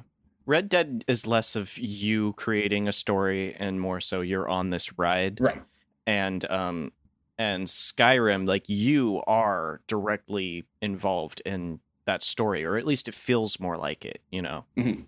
in Skyrim. And uh 100% yeah. yeah love it. It's a great game. There's a reason why you can play it on literally fucking everything, even a refrigerator. So exactly yeah yeah 100% Oh, like on Alexa, an Alexa refrigerator. Is that what you're talking about? I think it was on like Samsung refrigerators or something for Oh, a while. yeah it was yeah Nice. yeah. Yeah. So this one, um, yeah, Skyrim. Course, Skyrim. Yeah. Uh, I gotta admit though, never played Red Dead Redemption Two. Something about it, um, it kind of reminded me of uh, Phantom Pain. Just the whole like, uh, I'm being on a horse, just drudging along Mhm. to like come across the thing I got to do. Mhm. Where in Skyrim, there's something about that fantasy world where I want to do that. It's like, okay, cool, I'm in. Yeah. And then, uh, yeah, I thought you had a really good point about there was it didn't feel taxing to travel the map. Yeah. There's a lot to do, and uh, I've, as I've kind of hinted earlier in the podcast, I'm a big fan of making your own story as you go along. You know, any game that lets you use your imagination to connect those dots, I think is fantastic. Yeah. You know, you don't need to have stuff spoon fed to you, what's going on. And just Skyrim's ability to, you know, let you do what you want, however you want. You know, screw the main quest, you know. Mhm. I was a werewolf for a long time before I was like, okay, all right, let's get back to it. Yeah. Um, and it just gave me no interest in checking out Red Dead. If I wanted to be immersed in the world as somebody else, um, I knew I had Skyrim to go to. right Uh, so yes, yeah, Skyrim absolutely for me. All right. That brings us to our next matchup. I feel like this one's easy. Yeah. Uh, Tekken 3 versus Tony Hawk Pro Skater 3. I'd Like to, It's Tony Hawk Pro Skater This is 3. easy. It's Tony Hawk for me. It's. I Tony mean, you could play as Darth Maul, Wolverine in that one. Um, Tekken. that was a lot of fun. The, the no, in uh, Tony Hawk. Pro Skater Three. Oh, you could. I don't remember Yeah. that. Yeah. oh yeah, you, you you needed to play skate more. or uh yeah, that game was super fun. So many hours on that. Oh, Yeah. God, I want to. There's other. There's better Tekkens out there though than Tekken Three. Uh, Tekken Three was great. I mean, coming from growing up playing Mortal Kombat and Street Fighter, you know the kind of side-scrolling fighter games. Mhm. Uh, when you get into the sidestepping, um, you know that kind of made you feel like video games were progressing. Big fan of feeling like you're getting the most out of the technology. But at the same time, Tony Hawk Pro Skater 3, they kept they upped the game. It was a lot of fun. A lot of hours. Is that the one where you could be Steve-O on a horse? Is that Pro Skater 3? I want There's to a, there's a I lot going on in that game. yeah, They give I you a lot don't to look remember. forward to. uh, yeah, Pro Skater 3, for sure. Yeah. Uh, mad respect for Tekken, though. All right. Next up, we have Halo versus Bioshock. Hey, oh. Who wants to go first? I'm gonna go first. Yeah. Beautiful, right? That gives me goosebumps. A lot of feeling of nostalgia. Like I got like you know my mother's warmth keeping me safe. You know, hearing the Yeah. Halo music. Uh, One v one blood gulch, bro. Let's go. Dude. Uh, Bioshock. Uh, these are both games I've bought on multiple platforms and just can't. hmm I can't have a console without them. I I gotta have Bioshock and Halo. They're on everything of mine. Um, gonna give it to Bioshock. It's for story. The first person first person play is terrific on it. Uh, it, it feels like a great shooter. Um, and then there's a lot of variety. I like that there's choices in it. You know, you can go collect your radios, hear stuff, learn more about the world. Um, and you could really just kind of project like who would I be? Who would I be in this underwater city? Am I gonna Mhm. be a piece of work and kill all these little girls, or am I gonna save them? And then it's spooky, you know that sucks you in more. Uh, Tekken, great, solid shooter. Um, could care less about the storyline. Don't care. I'm Master Chief. I'm going from beginning of the level to the end of the level, and I'm shooting everything. That's about all the experience I get out of it. Uh, yeah, Mhm. Bioshock. It's just, you know, it sucks you in. A lot of fun. Great world. Great sequels. Bioshock. So you're choosing Bioshock. Yeah. Choosing And- Bioshock? Man. I know. I'm choosing. Bi- I love Halo, but Bioshock Uh, yeah. just something warm and fuzzy about Bioshock more so than Halo. I don't, yeah. Yeah, I mean, I, I completely agree with you. Like, I love both of these games. I feel like these are games that, you know, if I had an Xbox, I'd have you know the Halo collection. I'd have I'd be playing Halo all the time still. You know, like Mhm. Halo for the longest time was I would just beat it over and over and over again. You know, play you know with friends. You know, before you were playing on Xbox Live, you were like hooking all your Xboxes together, um, doing a LAN Yeah. party with Xboxes, and and I I just I have to pick Halo. Like it really took. It was one of the after GoldenEye. It was one of the first first person shooters that really kind of clicked on a like large scale like couch co-op and then going into you know ex- early Xbox Live. Um, Yeah. And Absolutely. yeah, I have to pick Halo. Halo for me. Yeah, it definitely followed up what we all loved about the 007 experience. hmm Like, it, it was like, you know, the next generation of that. Yeah. Like, yeah, it definitely filled that that hole, you know, once you moved on to the next generation of consoles. Absolutely. Mhm. What's up, Jordan? You Yeah, where you leaning? I'm I'm going Halo. Uh, I think that reasonable. that it's it's impossible to deny what that game did. Uh, I think you know the franchise arguably isn't the same now as it was uh, was back in the day, but I think that it has launched so many different I, I mean, that game literally launched Xbox Live for all intents and purposes. You Yeah. know, so I, I think that that it's Mhm. it brought.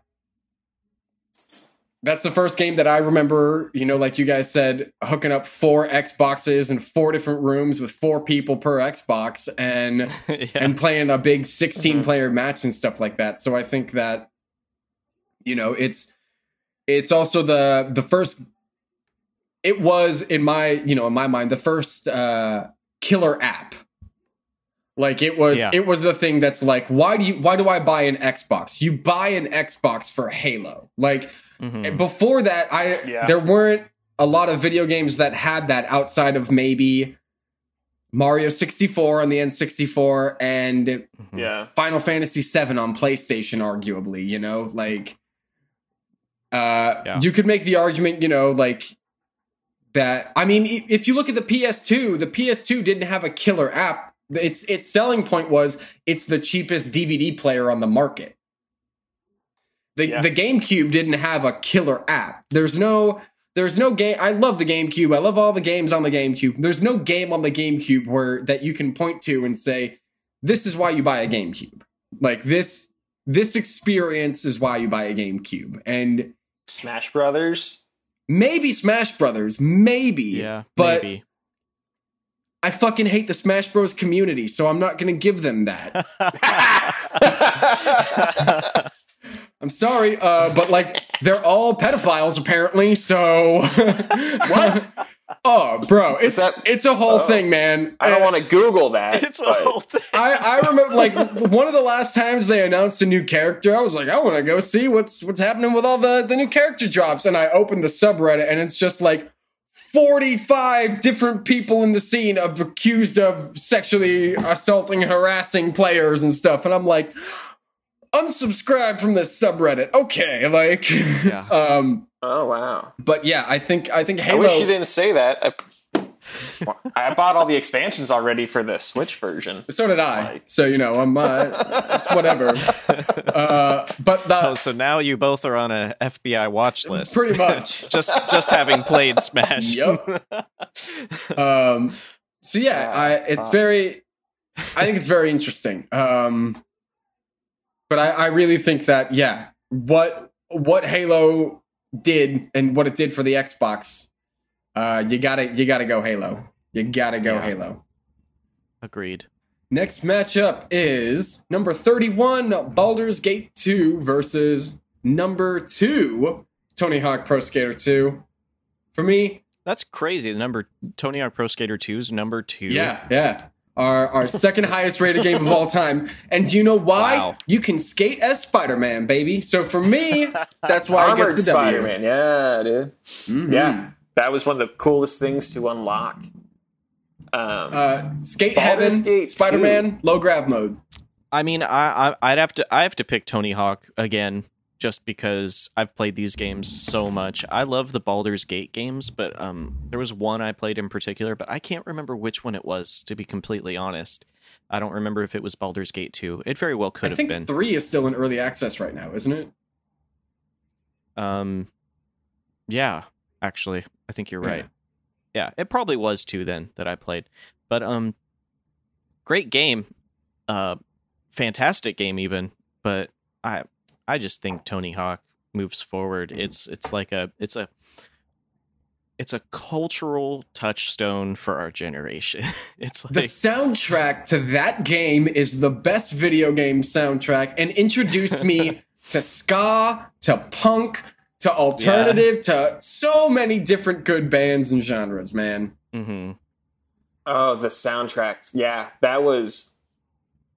Yeah, that that's a great point, Jordan. That is fantastic because we didn't have a lot of games that you could listen to real fucking music on. Yeah. You know, Mhm. um, And that man, they had they yeah. had so many good bands on there.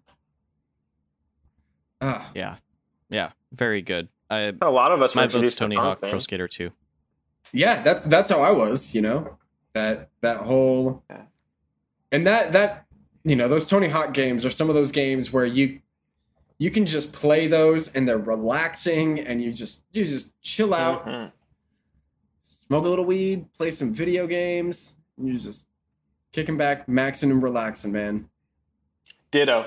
Pro Skater 2. All right, that is the end of round one then. Uh, Okay. so awesome. Uh, Yeah. We've made it. We made it all the way through one round. It only took us two hours. That's it.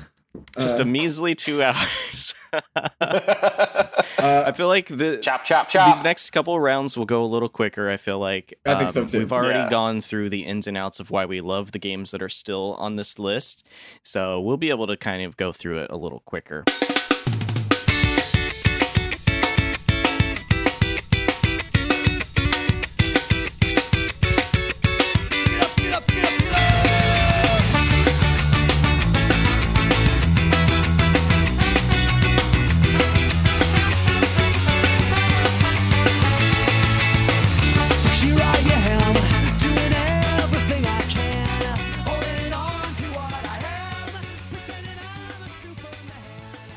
So we'll start with number one, Ocarina of Time versus number seventeen, Half Life Two.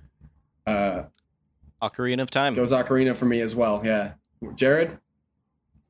By default, um, uh, Ocarina already won. Uh, I haven't had much time on that game at all, but I do respect the Zelda franchise, and uh, I do remember how impressive that game was. You know, checking it out that world for the first time. Uh, so yeah, yeah, Zelda for sure. Very nice. Uh, all right. Next is Breath of the Wild versus Grand Theft Auto 5. I feel like this is a very tough one. Oh man, I just got So goosebumps. between these two, interesting. I'm going Breath of the Wild, baby. Love my GTA. Uh, Breath of the Wild. Breath of the Wild. That that game. Just so many hours in bed playing that. Um, I can't just deny how chill and just stress free that experience was. Yep, Yep. I'll go Breath of the Wild. I was honestly, um, if if Jared, if you picked GTA, I was just gonna pick GTA Yeah. just to see two Zeldas not go up against each other because it, I was torn for this because they're both great games. Um, but I will say I I am leaning more Breath of the Wild for sure. There's something about Breath of the Wild. Feels like it has more substance. You know, um, you know what it is for Breath of the Wild it's a little me. classier. Yeah. oh, it's is for it? sure classier. yeah. I I remember playing Breath of the Wild on launch week, and I I went into the game feeling like I, you know, had had digested a lot of like the the preview hype around it. Um, and I remember, you know, I was playing it every every night until like two, three o'clock in the morning when it first came out. And I remember at one point I'm playing. My girlfriend at the time was a, asleep in bed, and I'm sitting on the edge of the bed playing. And I'm walking across that bridge in Lake Hylia, and the the dragon comes up out of the lake next to me and just Oh, starts flying yeah. into the air. And I was just like, and just started smacking my girlfriend on her leg and was like, "Wake up! Wake up! Look at this!" Like, and she didn't care, you know. But like that, I've never, I never had any mo- anything co- close to that in Grand Theft Auto. You know what I'm saying? Like, That yeah. That was a nice surprise, right? It's like, oh, this this is a world that's running on its own. Yeah. Is what mm-hmm. that those dragons did for me, you know, when they start showing up like that. Speaking of Zelda, our next matchup is number number 28, Wind Waker versus number 21, Resident Evil 4. Uh, this is, I guess, a case of whimsy versus uh, terror and despair. Um, Wind Waker. yeah. Yeah, from Wind Waker. I mean, it's it's hilarious, and it kind of sucks that this is basically this section here of the bracket. It just turned into the Zelda bracket. yep. Yeah, absolutely. but I have to pick Wind Waker, and it, it's it's just it, that speaks to how great these games are, you know, and how different they are. And uh, I I have to pick The Legend of Zelda Wind Waker. Yeah, I I have to go with As I said earlier, ne- go ahead. Jordan. uh, I was going to say I, I got to go with Wind Waker as well. Um, just because that that is a game I think that every Zelda fan should play, uh, and I think that just That game is so good that Ubisoft saw that and was like, we should make the next Assassin's Creed be Wind Waker. And Oh, I mean, that's all Black Flag is. It's just That's it's yeah. Assassin's Creed Wind Waker. Uh, yo, that was a game. That was, that was a game, yeah. That was a thing that happened. Um, man. You guys are selling me on Wind Waker. As I said earlier, you know, didn't have a GameCube growing up. Missed this title, but uh, dude, if you yeah, I'd throw my cap in for Wind Waker just for on the merit of the franchise. Were there more Zelda ports for the Switch? I feel like they should just be Um, those out. they should. I don't know why they're not. Link's Awakening was fantastic. If they did just the Game Boy Advanced and whatever games and redid those like uh, Mhm. Link's Awakening, We that's just money in the bank on its own. we talked about Yeah. this on a previous episode. How we want the uh, the Oracle games in the style of Link's Awakening Mm. on the Switch. yeah. Yeah. Yeah. Nintendo, please. amazing. Please, please give me give me all Zeldas on the Switch. That's what I want. Every single Zelda playable on the Switch. hmm Not just we'll buy the OLED ones. Oh will, yeah. Yeah. If you if if you say that you like how they did with the the new 3DS, that was the only way you could emulate uh, Super Nintendo games on your 3DS. And so I went out and I got a new 3DS to emulate A Link to the Past on there. Uh yeah, I'll I'll do it, Nintendo. I'll I'll fucking do it. I don't I don't care. You've got me. You've got me wrapped around your finger at this point. They've had you for a long time, Jordan. They've literally had me my entire life, and it's sad and disgusting. Just uh, bite down and learn to love it. Moving on. our, ne- our, our next round is uh, number 13, Grand Theft Auto 3 versus number 4, Soul Calibur. Uh, Love Soul Calibur, but uh, there's no contest here. It's GTA 3. there's no contest. It's GTA 3 for me. Absolutely. Yeah. Yeah. Yeah. All right, cool. We're just this second round is going a lot quicker. I feel like. Uh, now we've got uh, Metal Gear Solid Two: Sons of Liberty versus Super Mario Odyssey. This one's so hard. Ay, ay, ay. yeah. Uh, Metal Gear, Metal Gear Solid 2, definitely. I have to pick that one. I have to. It's Hideo Kojima. I feel like it's Hideo Kojima at his best, in my opinion. It's an amazing story. Um, you don't really have to play. I mean, I, when I played this game the first time, I didn't play the first one, and I'm sure there's a lot of context that I was missing to it. but it's like what you said, Jared. Like jumping into it and not understanding where the story's going or some of like you know the gaps in your knowledge in it and trying to piece that together for yourself and understand and and the story's already convoluted as it is and very complex and then trying to piece that all together yourself and uh there's just something to that that makes this game super special and uh, I have to pick Metal Gear Solid 2. Yeah, I'm gonna go with uh, Metal Gear as well for all the points that you made. Honestly, yeah, what can be said has been said. Uh, yeah, I'm Mhm. Metal Gear Solid 2. Uh, my only addition to your points, Corey, are you know, when it comes time to sell games, I remember selling Mario Odyssey, get a few bucks, did not sell my Sons of Liberty, you know? so that's the game I'm definitely going to revisit some more. All right. Next round brings us to number 11, Perfect Dark, versus number 6, Galaxy 2. For me, it's Galaxy 2 all the way. yeah, I think so. You want to make your case for Perfect Dark, Jared?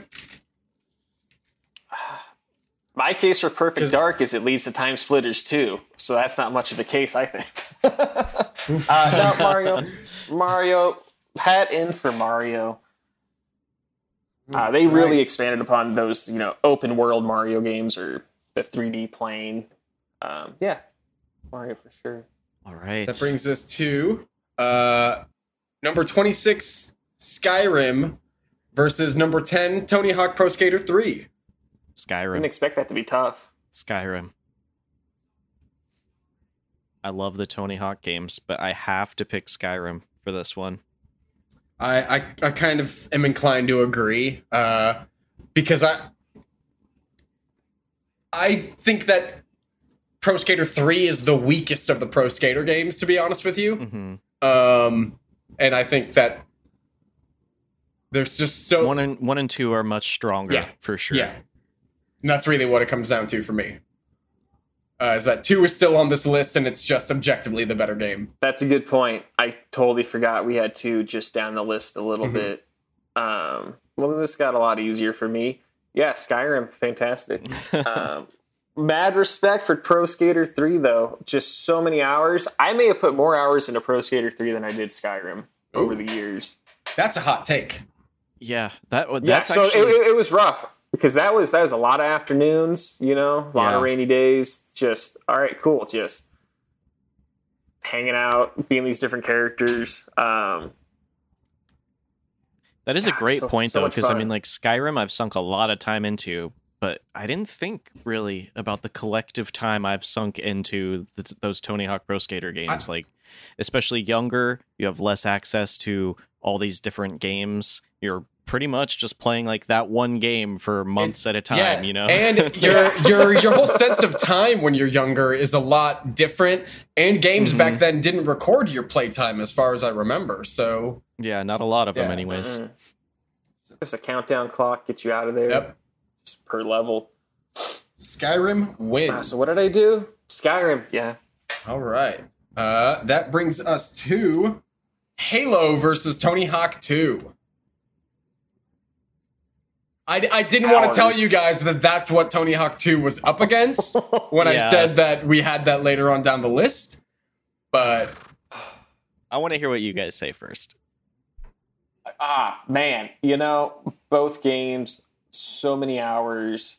Um, Halo, Halo. If I, you know, both of those games you could play with friends, you know, couch or not. Um, it's going to be more of a good time to play Halo with somebody than to, you know, play Tony Hawk. Not that it's going to be more of a good time, but more often. More often, someone's going to be down to play Halo with me. They're like, hey, you want to hop into Tony Hawk? You know, um, an FPS is an FPS. Everyone knows the Halo buttons. You might have to figure out how to throw a grenade again. Um, yeah, yeah, I think I agree. without a doubt. I think I think you make a really good point, and to piggyback on that point, you can only ask one person to play Tony Hawk with you. You can ask fifteen friends to play Halo with you. Yeah. You know, like it's I I feel like be, both of them are are definitely games that are better when you're playing with other people, in my opinion. But I think that Halo, to me, the only game that dethrones Halo as like the like kind of party video game is Mario Kart. The campaign in Halo is incredible in its own right as well. hmm And one thing we haven't touched on all these times we've talked about ta Halo is creating your own game modes in multiplayer. That was added. In, that was in the first one, wasn't it? I remember that being in in two for sure, but I'm pretty sure like one had King of the Hill, it had Deathmatch, it had those, but I think Mm-hmm. once also allowed you to make your own game modes like the other ones did, right? Like custom game modes. think I- so.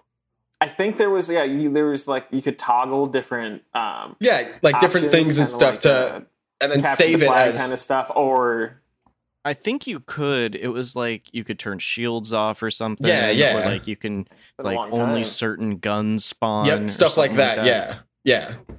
It was more limited than like I think the following Halo games, but I think there was some level of cu- customization. Mhm. I can't really remember. It's been so long. God, But yeah.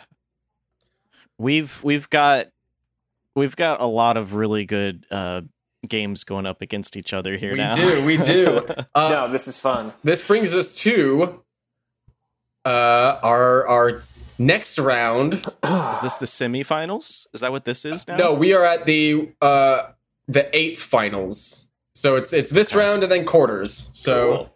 Oh yeah, yeah. now we've got a tough one. Uh, Ocarina of Time versus Breath of the Wild.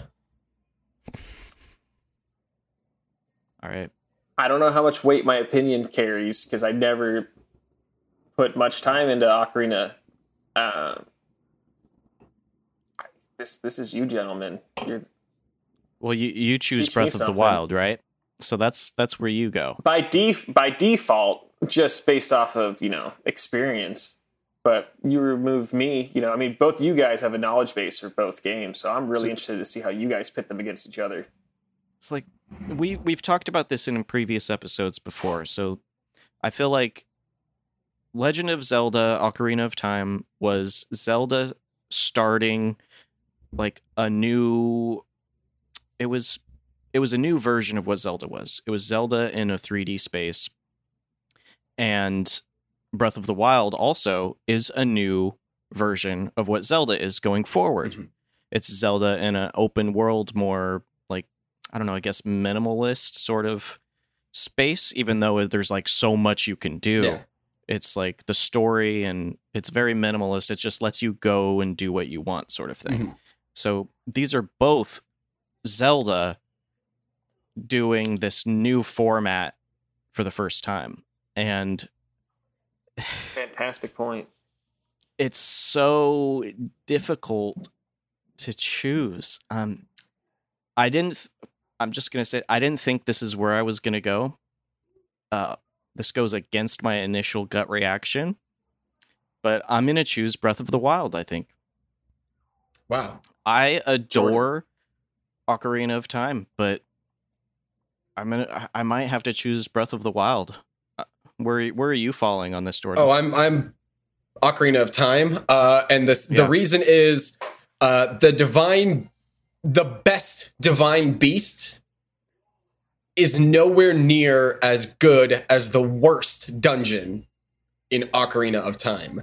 And I think Yeah. that that is Zelda's bread and butter is that those puzzles in that dungeon. Uh, and I think that Breath of the Wild makes really good use of a lot of the shrines to make up for that. But I think that that core element of you go into a dungeon, you start solving puzzles, you get an item, and then that recontextualizes the puzzles in the dungeon, and then recontextualizes a lot of the puzzles you find in the overworld. I think that that is a much more engaging gameplay loop than here are all of your tools, go do whatever you want. Which is what Breath of the Wild is. They give you everything up front. They give you all the tools you need, you know, within the first hour of the game once you leave the plateau, and then they say, get on with it. Whereas the progression in Ocarina of Time, where you're constantly learning new things and being able to open up more and more of the world, I think that that makes it, uh, for me, again, that Zelda games are all about that sense of wonder. And it's that that aha moment that you get when you get the hook shot and you go, "Oh, now this thing that I saw wait, you know, a couple hours ago on the other side of the map, I remember now I can use this item and go there and get that heart piece or whatever."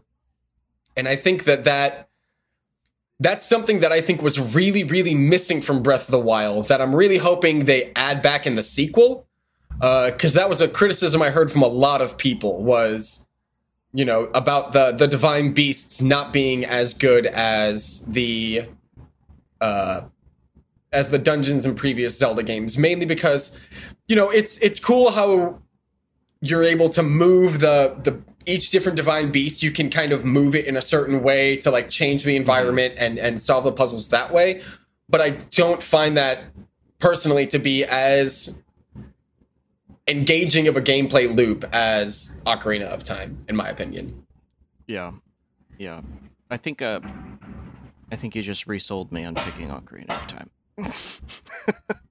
ooh Uh, which probably wasn't of- really hard to do because I I fucking love that game so much, and I mean you could have just come out and said no, sorry Corey, you're wrong, and be like, oh yeah, you're right, I'm I'm I'm fucking stupid. It's Ocarina of Time.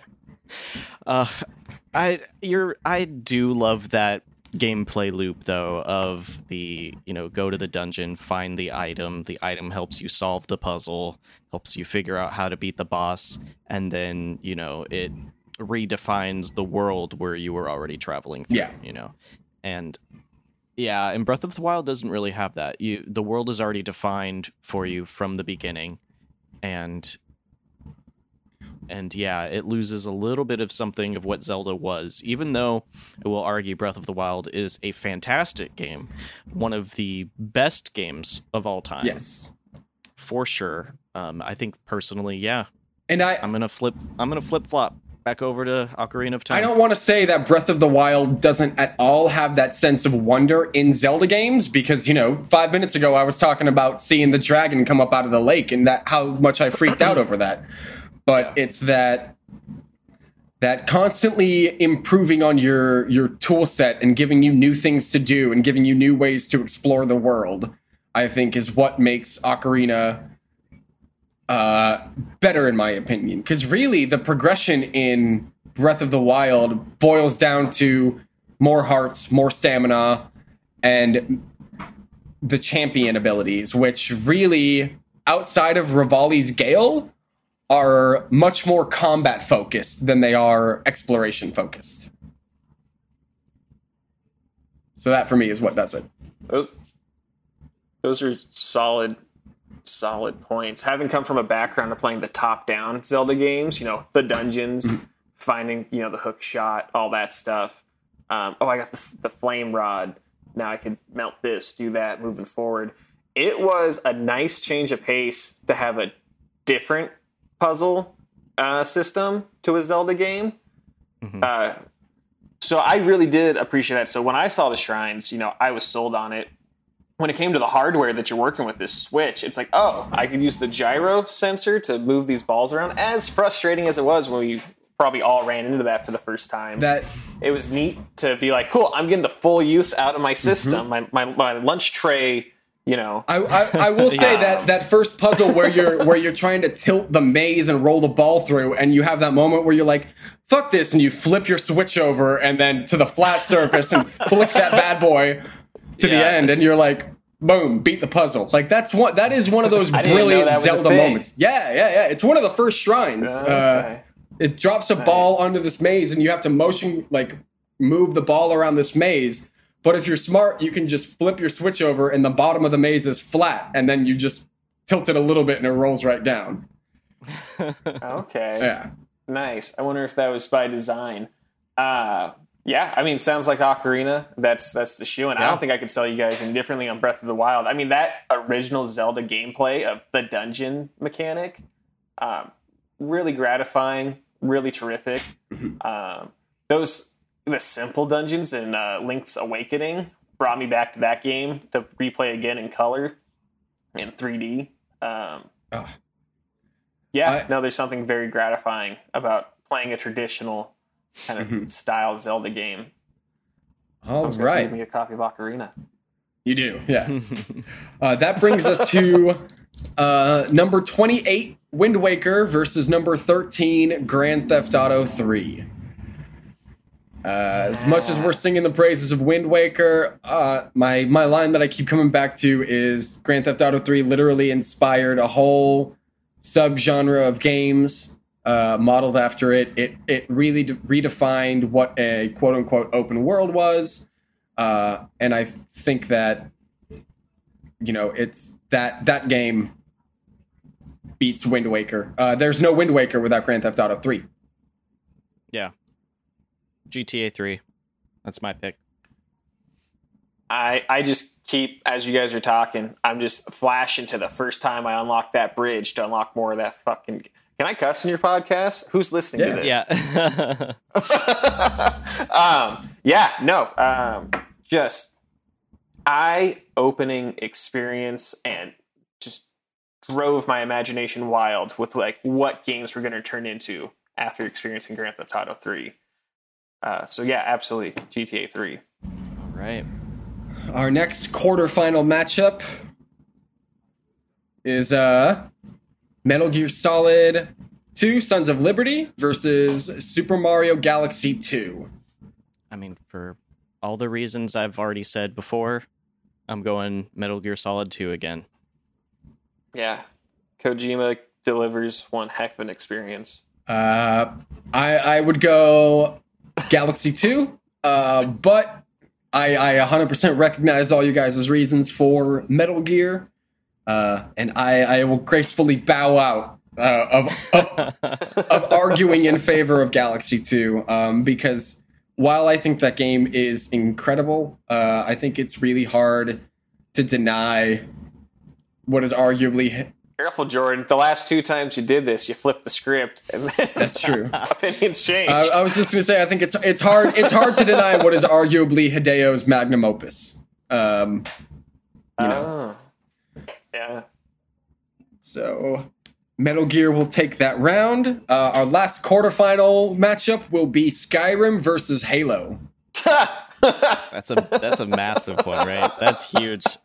Uh, I gotta call my mom. Can I? Can I phone somebody? Phone a friend. Your mom's just going to go, which one is Pikachu in? right. Uh, this is really tough. Um, Where do you guys land on this? Any gut, a gut instinct, just a blank. Just like it's like fight or flight, but it's neither. I'm just stalled in place in terror because I don't know what to do. I, as much as I've sang the praises of Halo, I I think Skyrim in this instance. Uh, and what really does it for me is that Skyrim was the kind of game that people who didn't play fantasy games were interested in. Like I, I knew people who didn't, who would never play, who would never pick up a Zelda game, uh, who saw Skyrim and were like, "This looks dope. I want to play this." Uh, you know, and so I think that being a, a kind of crossover hit like that um, is really, really important.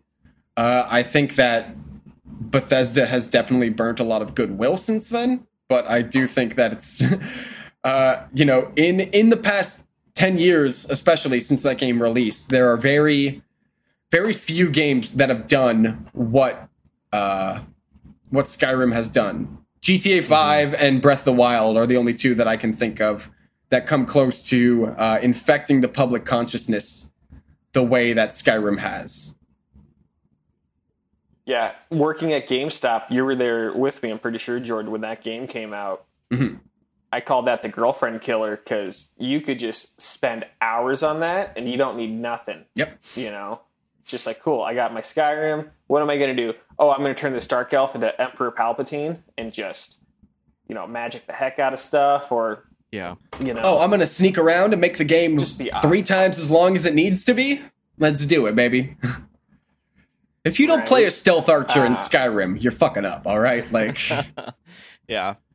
When I when I play Skyrim, like that's always my go-to. So like I have to make an active like effort to not play that way. Mhm. So that way I can experience it differently. right. Cuz I that's my go-to is like the archer. Um but yeah, I mean it sounds like you guys are voting Skyrim. Yeah. Yeah what's your jerk What's reaction your, yeah. What's your? What- My immediate knee-jerk reaction is Halo. Ooh. Um but this that's is a very, very reasonable this is a very very tough one um so i will like jordan respectfully bow out and allow skyrim to pass on to pass to go forward Right.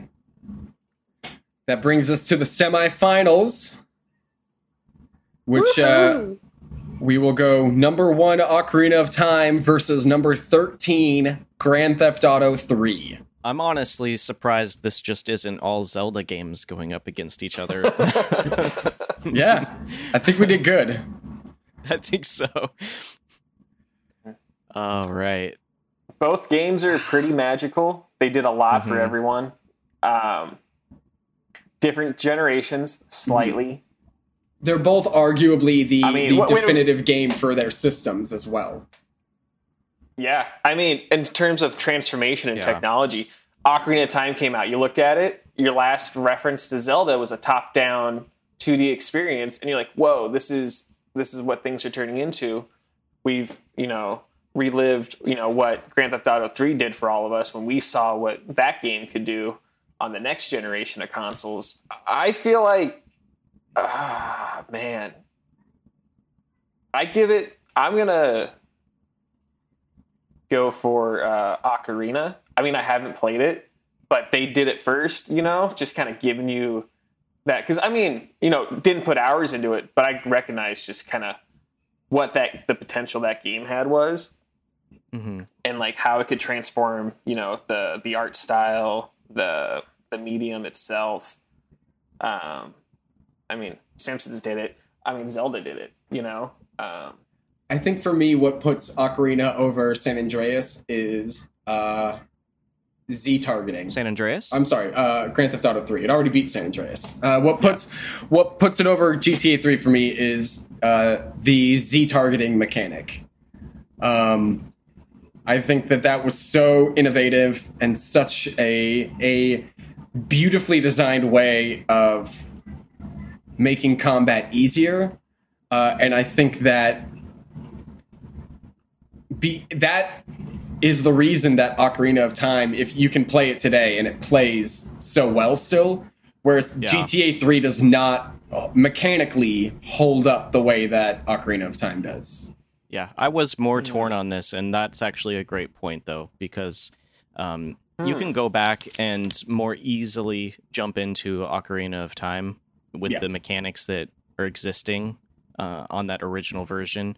Uh, GTA 3, going back and replaying that, it's uh, you're it's it takes more effort Yeah. To try to get back into those older mechanics. Yes. God, I would never replay Grand Theft Auto 3 or even Vice City. Yeah. Exactly. uh, we didn't talk about this That's a we great uh, point. we didn't have time for headlines because we knew this would be super long. But there is a rumor that uh, three Vice City and San Andreas are all getting remakes, remasters um, for current gen consoles. So, Oh my god. um, and they're all apparent. Sounds par for yeah, the course. in in the Unreal Engine apparently because they know that the mechanics don't hold up today. Uh, so, very interesting. Who doesn't use Unreal Engine?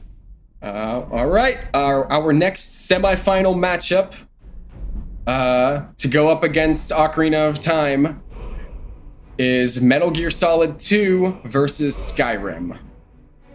This is harder than I thought it was gonna be. Um, Whoa, what just happened?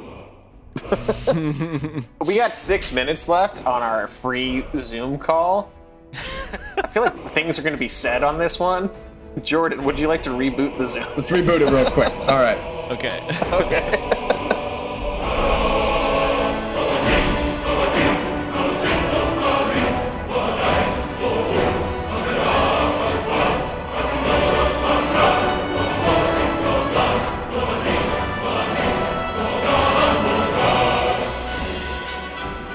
Metal Gear Solid 2 versus Skyrim.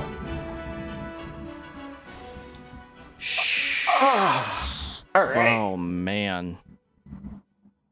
I don't know where to begin. These are so completely different games. I, th- I think we know. I think the three of us know. I mean, if we do like a one, two, three, we're all going to say the same game. are we? Okay. Should we Pretty do a sure one, two, it's- three? Oh yeah, Let's just do it and then let's see what the, where the conversation goes from there, okay? Yeah. So after three, one, two, three, Skyrim. God mean- damn. it pains me that that's the case. It pains me, but wow. I mean, okay, in terms of what you got, um, so video gaming, right? The arcade experience, something you could jump in, jump out of. Um, there are a lot of quests going on. There's a lot of inventory to keep track of in Skyrim. Um, but in terms of playability, it it feels like a more fun experience to me. Where the Kojima experience is like an art house Tarantino kind of day, where Yeah. it's a little draining. It's an intense experience, and it's something to appreciate. Um, but in terms of you know just consuming, you know, my video game and just going at it, I think Skyrim really just lets you you binge a video game, um, just guilt free. You know, Yeah. Mhm. Yeah. Yeah, that's that's a fantastic point. uh, there's a lot to respect. I mean, uh, those Kojima games, um, they showed you that you know it transformed the the amount of respect a video game could get as soon as it's been you know developed. You know, because now like people, you know, there's art into it. There's pictures, there's sprites that move, there's all that. but as soon as that guy and his team added in a story and the depth, and then these real life, seemingly real life mechanics of you know sneaking around, can they hear me? Um, it kind of drew you into a different experience that had a lot that you could appreciate. Um, Skyrim, though, that's just bloody fun Yeah. no matter how you play it. You have different ways to play it. Some days, you know, if you're riding and you keep falling off a platform, you got no choice. You got to get across that platform again, you know. Uh, Skyrim, if I'm falling off a bridge, you know what? I'm walking around it. I'm going to go to that big old mountain and I'm going to, oh, hey, I ran into somebody else. Let's do something different for a little bit. And then when I want to come back to it, I'm going to I'm to cross this bridge that's got, you know, a a dragon on it or what have you. You know, it's just a it's just an experience that'll keep you in the game longer. You know, and um, I don't know, less uh, less wiggle room to walk away from it. It's fun. It's it's just it's stupid fun. Skyrim, Yeah. and uh, I think that says a lot when it comes to video games. Because video games are supposed to be a lot of fun. Yeah. Yeah. Yep, I I totally agree. Uh, it's got to be Skyrim. Um, but god damn, does it not feel? It does not feel good to choose Skyrim over. Metal Gear. Honestly, I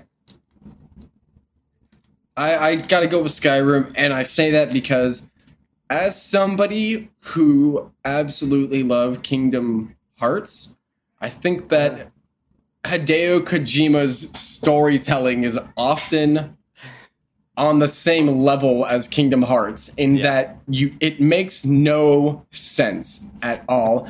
And just because something is complicated doesn't always mean it's good. Okay? Like that is a fantastic point when it comes to these uh, TV shows that are out now and new movies Yeah. because that's something that, that's Yeah. definitely something that's happened in the zeitgeist of consuming media. It's like, oh, if I'm confused, it must be intelligent. You know? That, Yeah, then then that's not always point. the case. hmm And I, I think that's really what does it for me is that I don't have to.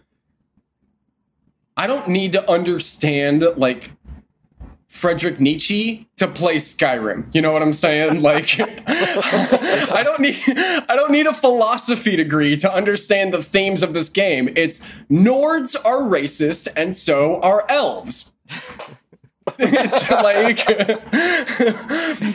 that's yeah. really And growing up in America. I, I can wrap my hand my head around racism a whole lot Yeah. more than like postmodernism. exactly like it's it's more accessible to me. You know. There we go. that. Accessible. That's a that's that's a great word. It's a Yeah. very accessible That's- game. and I, I think that's that's the biggest the biggest thing for me is is Skyrim is a much more accessible game than Metal Gear Solid 2. Terrific point. Yeah. It's fun. so, So that fun. that leads us to the finals. Oh, oh wow. This We're here? isn't a this isn't a situation I thought or wanted to be in.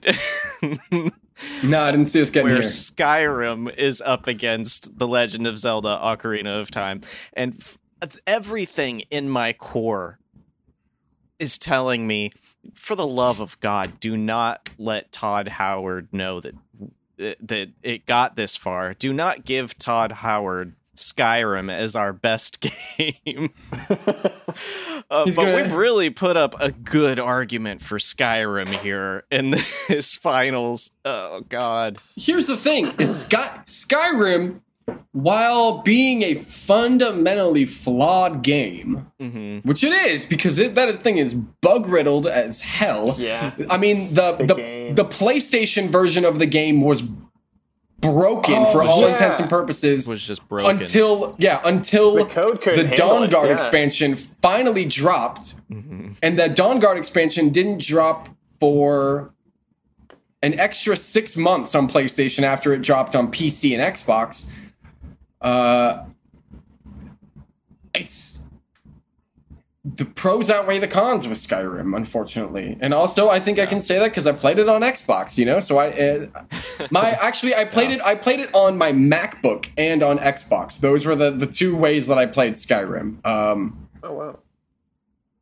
and I've and Ocarina of Time. I've played both major versions of that on the 3DS and on N64. Um, I think that God. Okay, so the best version of Skyrim versus the best version of Ocarina. No, no, no, no, no, no, no, no, no. Are we saying originals? It's, yeah, it's specifically. Well, I mean, it's it's just not the the 3DS version of Ocarina of Time is not the the highest rated version of it. It's Oh, the oh, it is okay. the N64 version of it. Um, and the the Xbox version of Skyrim was the one on Metacritic's list. 360. Okay. Yeah. So, it, You wouldn't put when that game came out. None of us would have put down our controller and picked up that tripod N64 controller. Like, you know what? I'm gonna have more fun on this N64. Like, I'm gonna go play Zelda. When you got, when we all got Skyrim, it was like, oh no, I'm a Nord. Like, this, this is what I'm doing. no, I was a wood elf, not a Nord. Oh, whatever it was, Come on, bro. a wood elf. What Be an was my first build? It was probably Dark Elf for me. First build. My second build was a dark elf. That was a fun one. Um, Yeah. Um, Fuck, guys. God damn it. Here we are. I'm doing it. I'm just doing it. I'm doing it. I hate myself for this. Skyrim. It's Skyrim. It's Skyrim, right? It's Skyrim. Is it Skyrim? I think it's. God damn it. You know what? I What, think Jordan? I, I think that so much of the of the extra content in Skyrim, the Radiant quests and things like that, feel inconsequential. And they they are not um not rewarding in the same way that maybe the quest for the Bigoron sword or finding the golden Skulltulas uh, is. Yeah. And I think that that's that. I think there is a point to be made that Ocarina of Time feels like a lot of the fat is trimmed off of it. It feels very Yeah. like what's there is there with purpose. It's very intentional in its design. And Skyrim, you can say that for a lot of things in it too, but um, I would say there's probably a lot of bloat.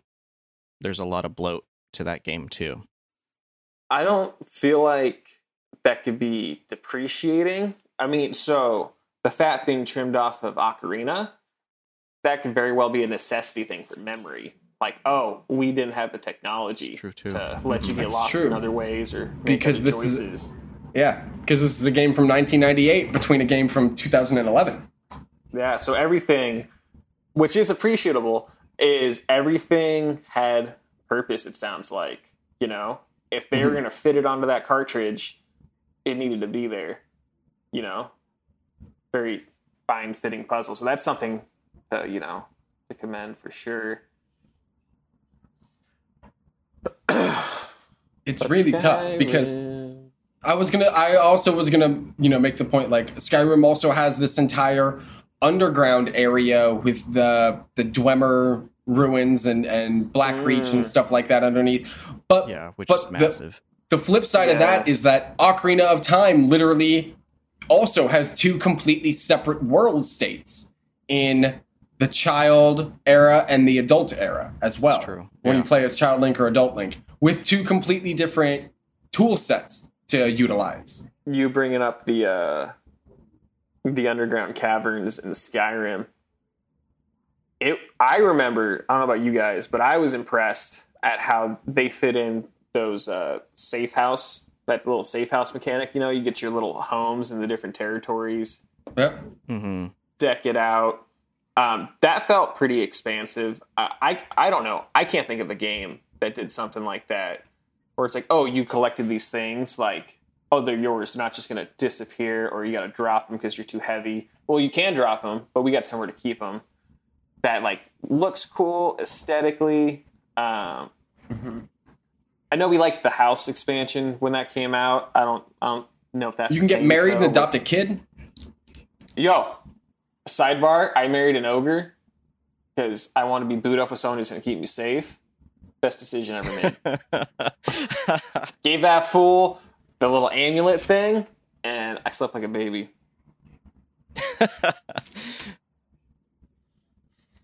Fuck. Corey, you are Uh, you know what? something right now.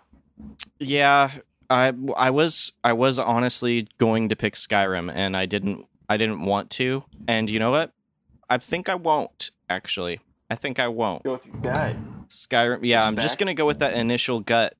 Um, I feel like Zelda: Ocarina of Time as, um, as video games as art. I feel like will hold up for longer than Skyrim will. Yeah. Uh, regardless of how many platforms Skyrim can be playable on. Uh, Yeah. and it will be playable on everything. It'll be playable on the the space advertisements that Elon Musk wants to have above us at night. Um, Yeah. Skyrim is the new. It's the new, but can it run Doom kind of thing? Yeah. Like, but but yeah, the more I think about this, the harder I think about this. Um, I appreciate the moment to moment experience and the overall lasting uh, joy that I get from Zelda Ocarina of Time. Mhm. And I think that is my vote going forward. I, I, I'm gonna have to agree with you that, yeah, Ocarina of Time is going to stand the test of of longevity much more than uh, Skyrim is going to. Yeah, That's I not think hard to it's, it's see just one, at all. the way the game unfolds really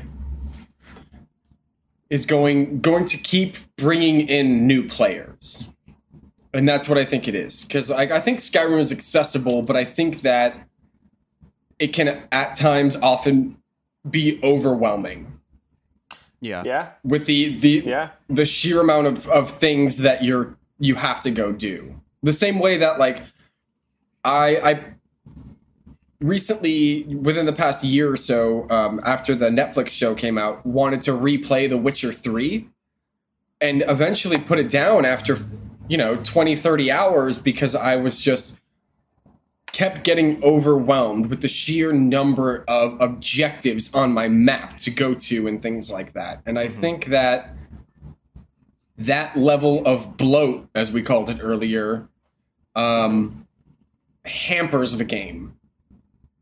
And the main story of Skyrim is its weakest part. Yeah. It is. I mean, the the the best quest lines in that game are Dark Brotherhood and the Thieves Guild by far, in my Yeah. opinion. Yeah, the Thieves Guild quest line is fantastic. God, that Nightingale armor too that you get for it is Yeah. so badass. Yeah. But I, I that's the biggest thing is I I think that yeah, it when you finish the story and you put that game down, you want to feel like you're done. You don't want to feel like my god, I've done 10% of the game. Like oh my and I, I've put 60 hours into this and I'm only 10% done. Like Mhm. you know, which it's a blessing and a curse kind of thing. Uh, I want to feel like like the story that I've I've just played through has weight, has stakes, and matters. And that's the other thing about Skyrim is that once you the quest lines don't inherently Just change the world. Like that that's yeah that's an uh, a i think a, a problem with a lot of open world games in general is like you have this world ending thing that you're supposed to go fight but then we're going to give you 15 different fetch quests that you got to go on now to go get bread for these people and shit like that. Like when you know there's a there's a dragon who's about to rip open a hole in time and space like uh, uh, prioritize, man. Like, Yeah. so yeah, I think I, I think that um, yeah, I, I, I got to go with Ocarina of Time. Yeah it's a tough one, but uh but yeah, I gotta trust my initial gut reaction and Ocarina of Time. Plus, if Todd N- Howard knows that we uh, we called it the best game ever, then he's just going to keep re-releasing it, man. and I would rather them re-release Ocarina of Time. yeah. Yeah, give me a God, chance bring to it to play it. Switch, please. yeah, Let me I, uh, pay you again, Nintendo, for Ocarina of Time. I would I would buy uh, an Ocarina Majora's Mask dual pack at sixty dollars hmm right now. Yeah. No questions asked. They Well, would shit. pull a Pokemon and charge sixty for each. Yeah. Probably, probably. Yeah. Uh, And the, they'd get away with it. yeah, yeah. Well, I think we did it. I think we figured Have out civil. what the best game was. It wasn't Grand Theft Auto. No, it, it was it was the game that Metacritic already said was the best game of all time. So I feel Oh, for real? unfortunately our podcast is only slightly redundant. if you want the TLDR, just go to metacritic.com. Quick question: uh, What was the, uh, the the the the dates for the games um, that the list was made out of? Because there's a lot of retro games that aren't on there. Yeah. Yeah, What I time think frame are we working with? um this really goes back the furthest. I think what was it like mid 90s? yeah, I eh, from Oh, what I saw, it didn't go uh, back before the um, N64. the N64 and PS1 era, uh, due to those ratings for those games not being available, and like there was just gaming journalism wasn't really a thing. Uh, okay. So there aren't a lot of people, you know, reviewing games and stuff. I'm sure that we could go back and we could probably find some old like Nintendo Power magazines and go th- for some of the reviews of uh, like Super Nintendo games, which I'd be incredibly interested in looking at. To be honest with you, um, Yeah.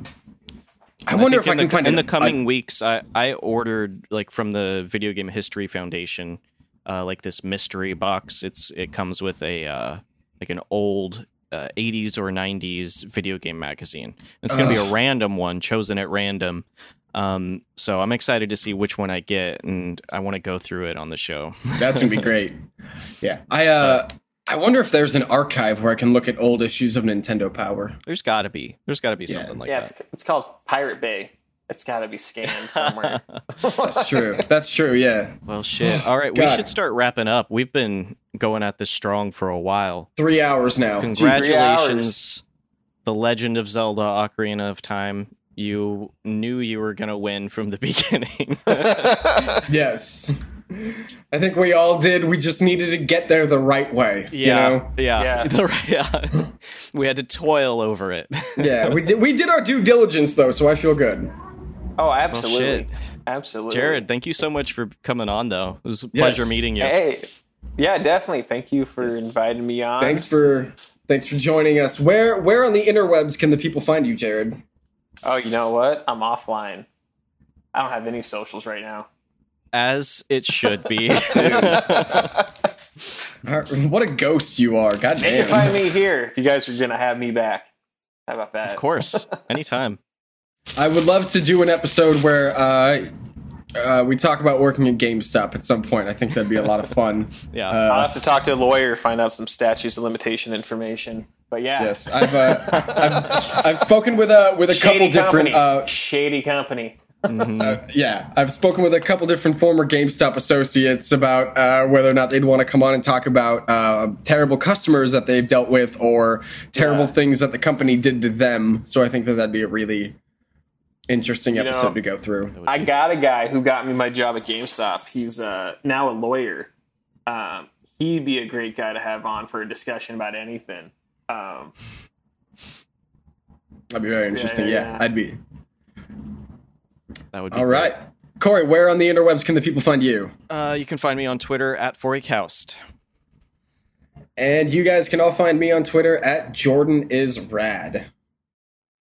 The podcast is also on Twitter at Backlit Games, and uh, we will be back next week with Yes. who knows what. Hopefully, not another bracket. You know what? No, actually, uh, I'm definitely going to give my thoughts and reviews of the Avengers War for Wakanda expansion next week, since that drops on Tuesday, and I'm hoping that it fixes the game, baby. Let's go. oh, we can only hope.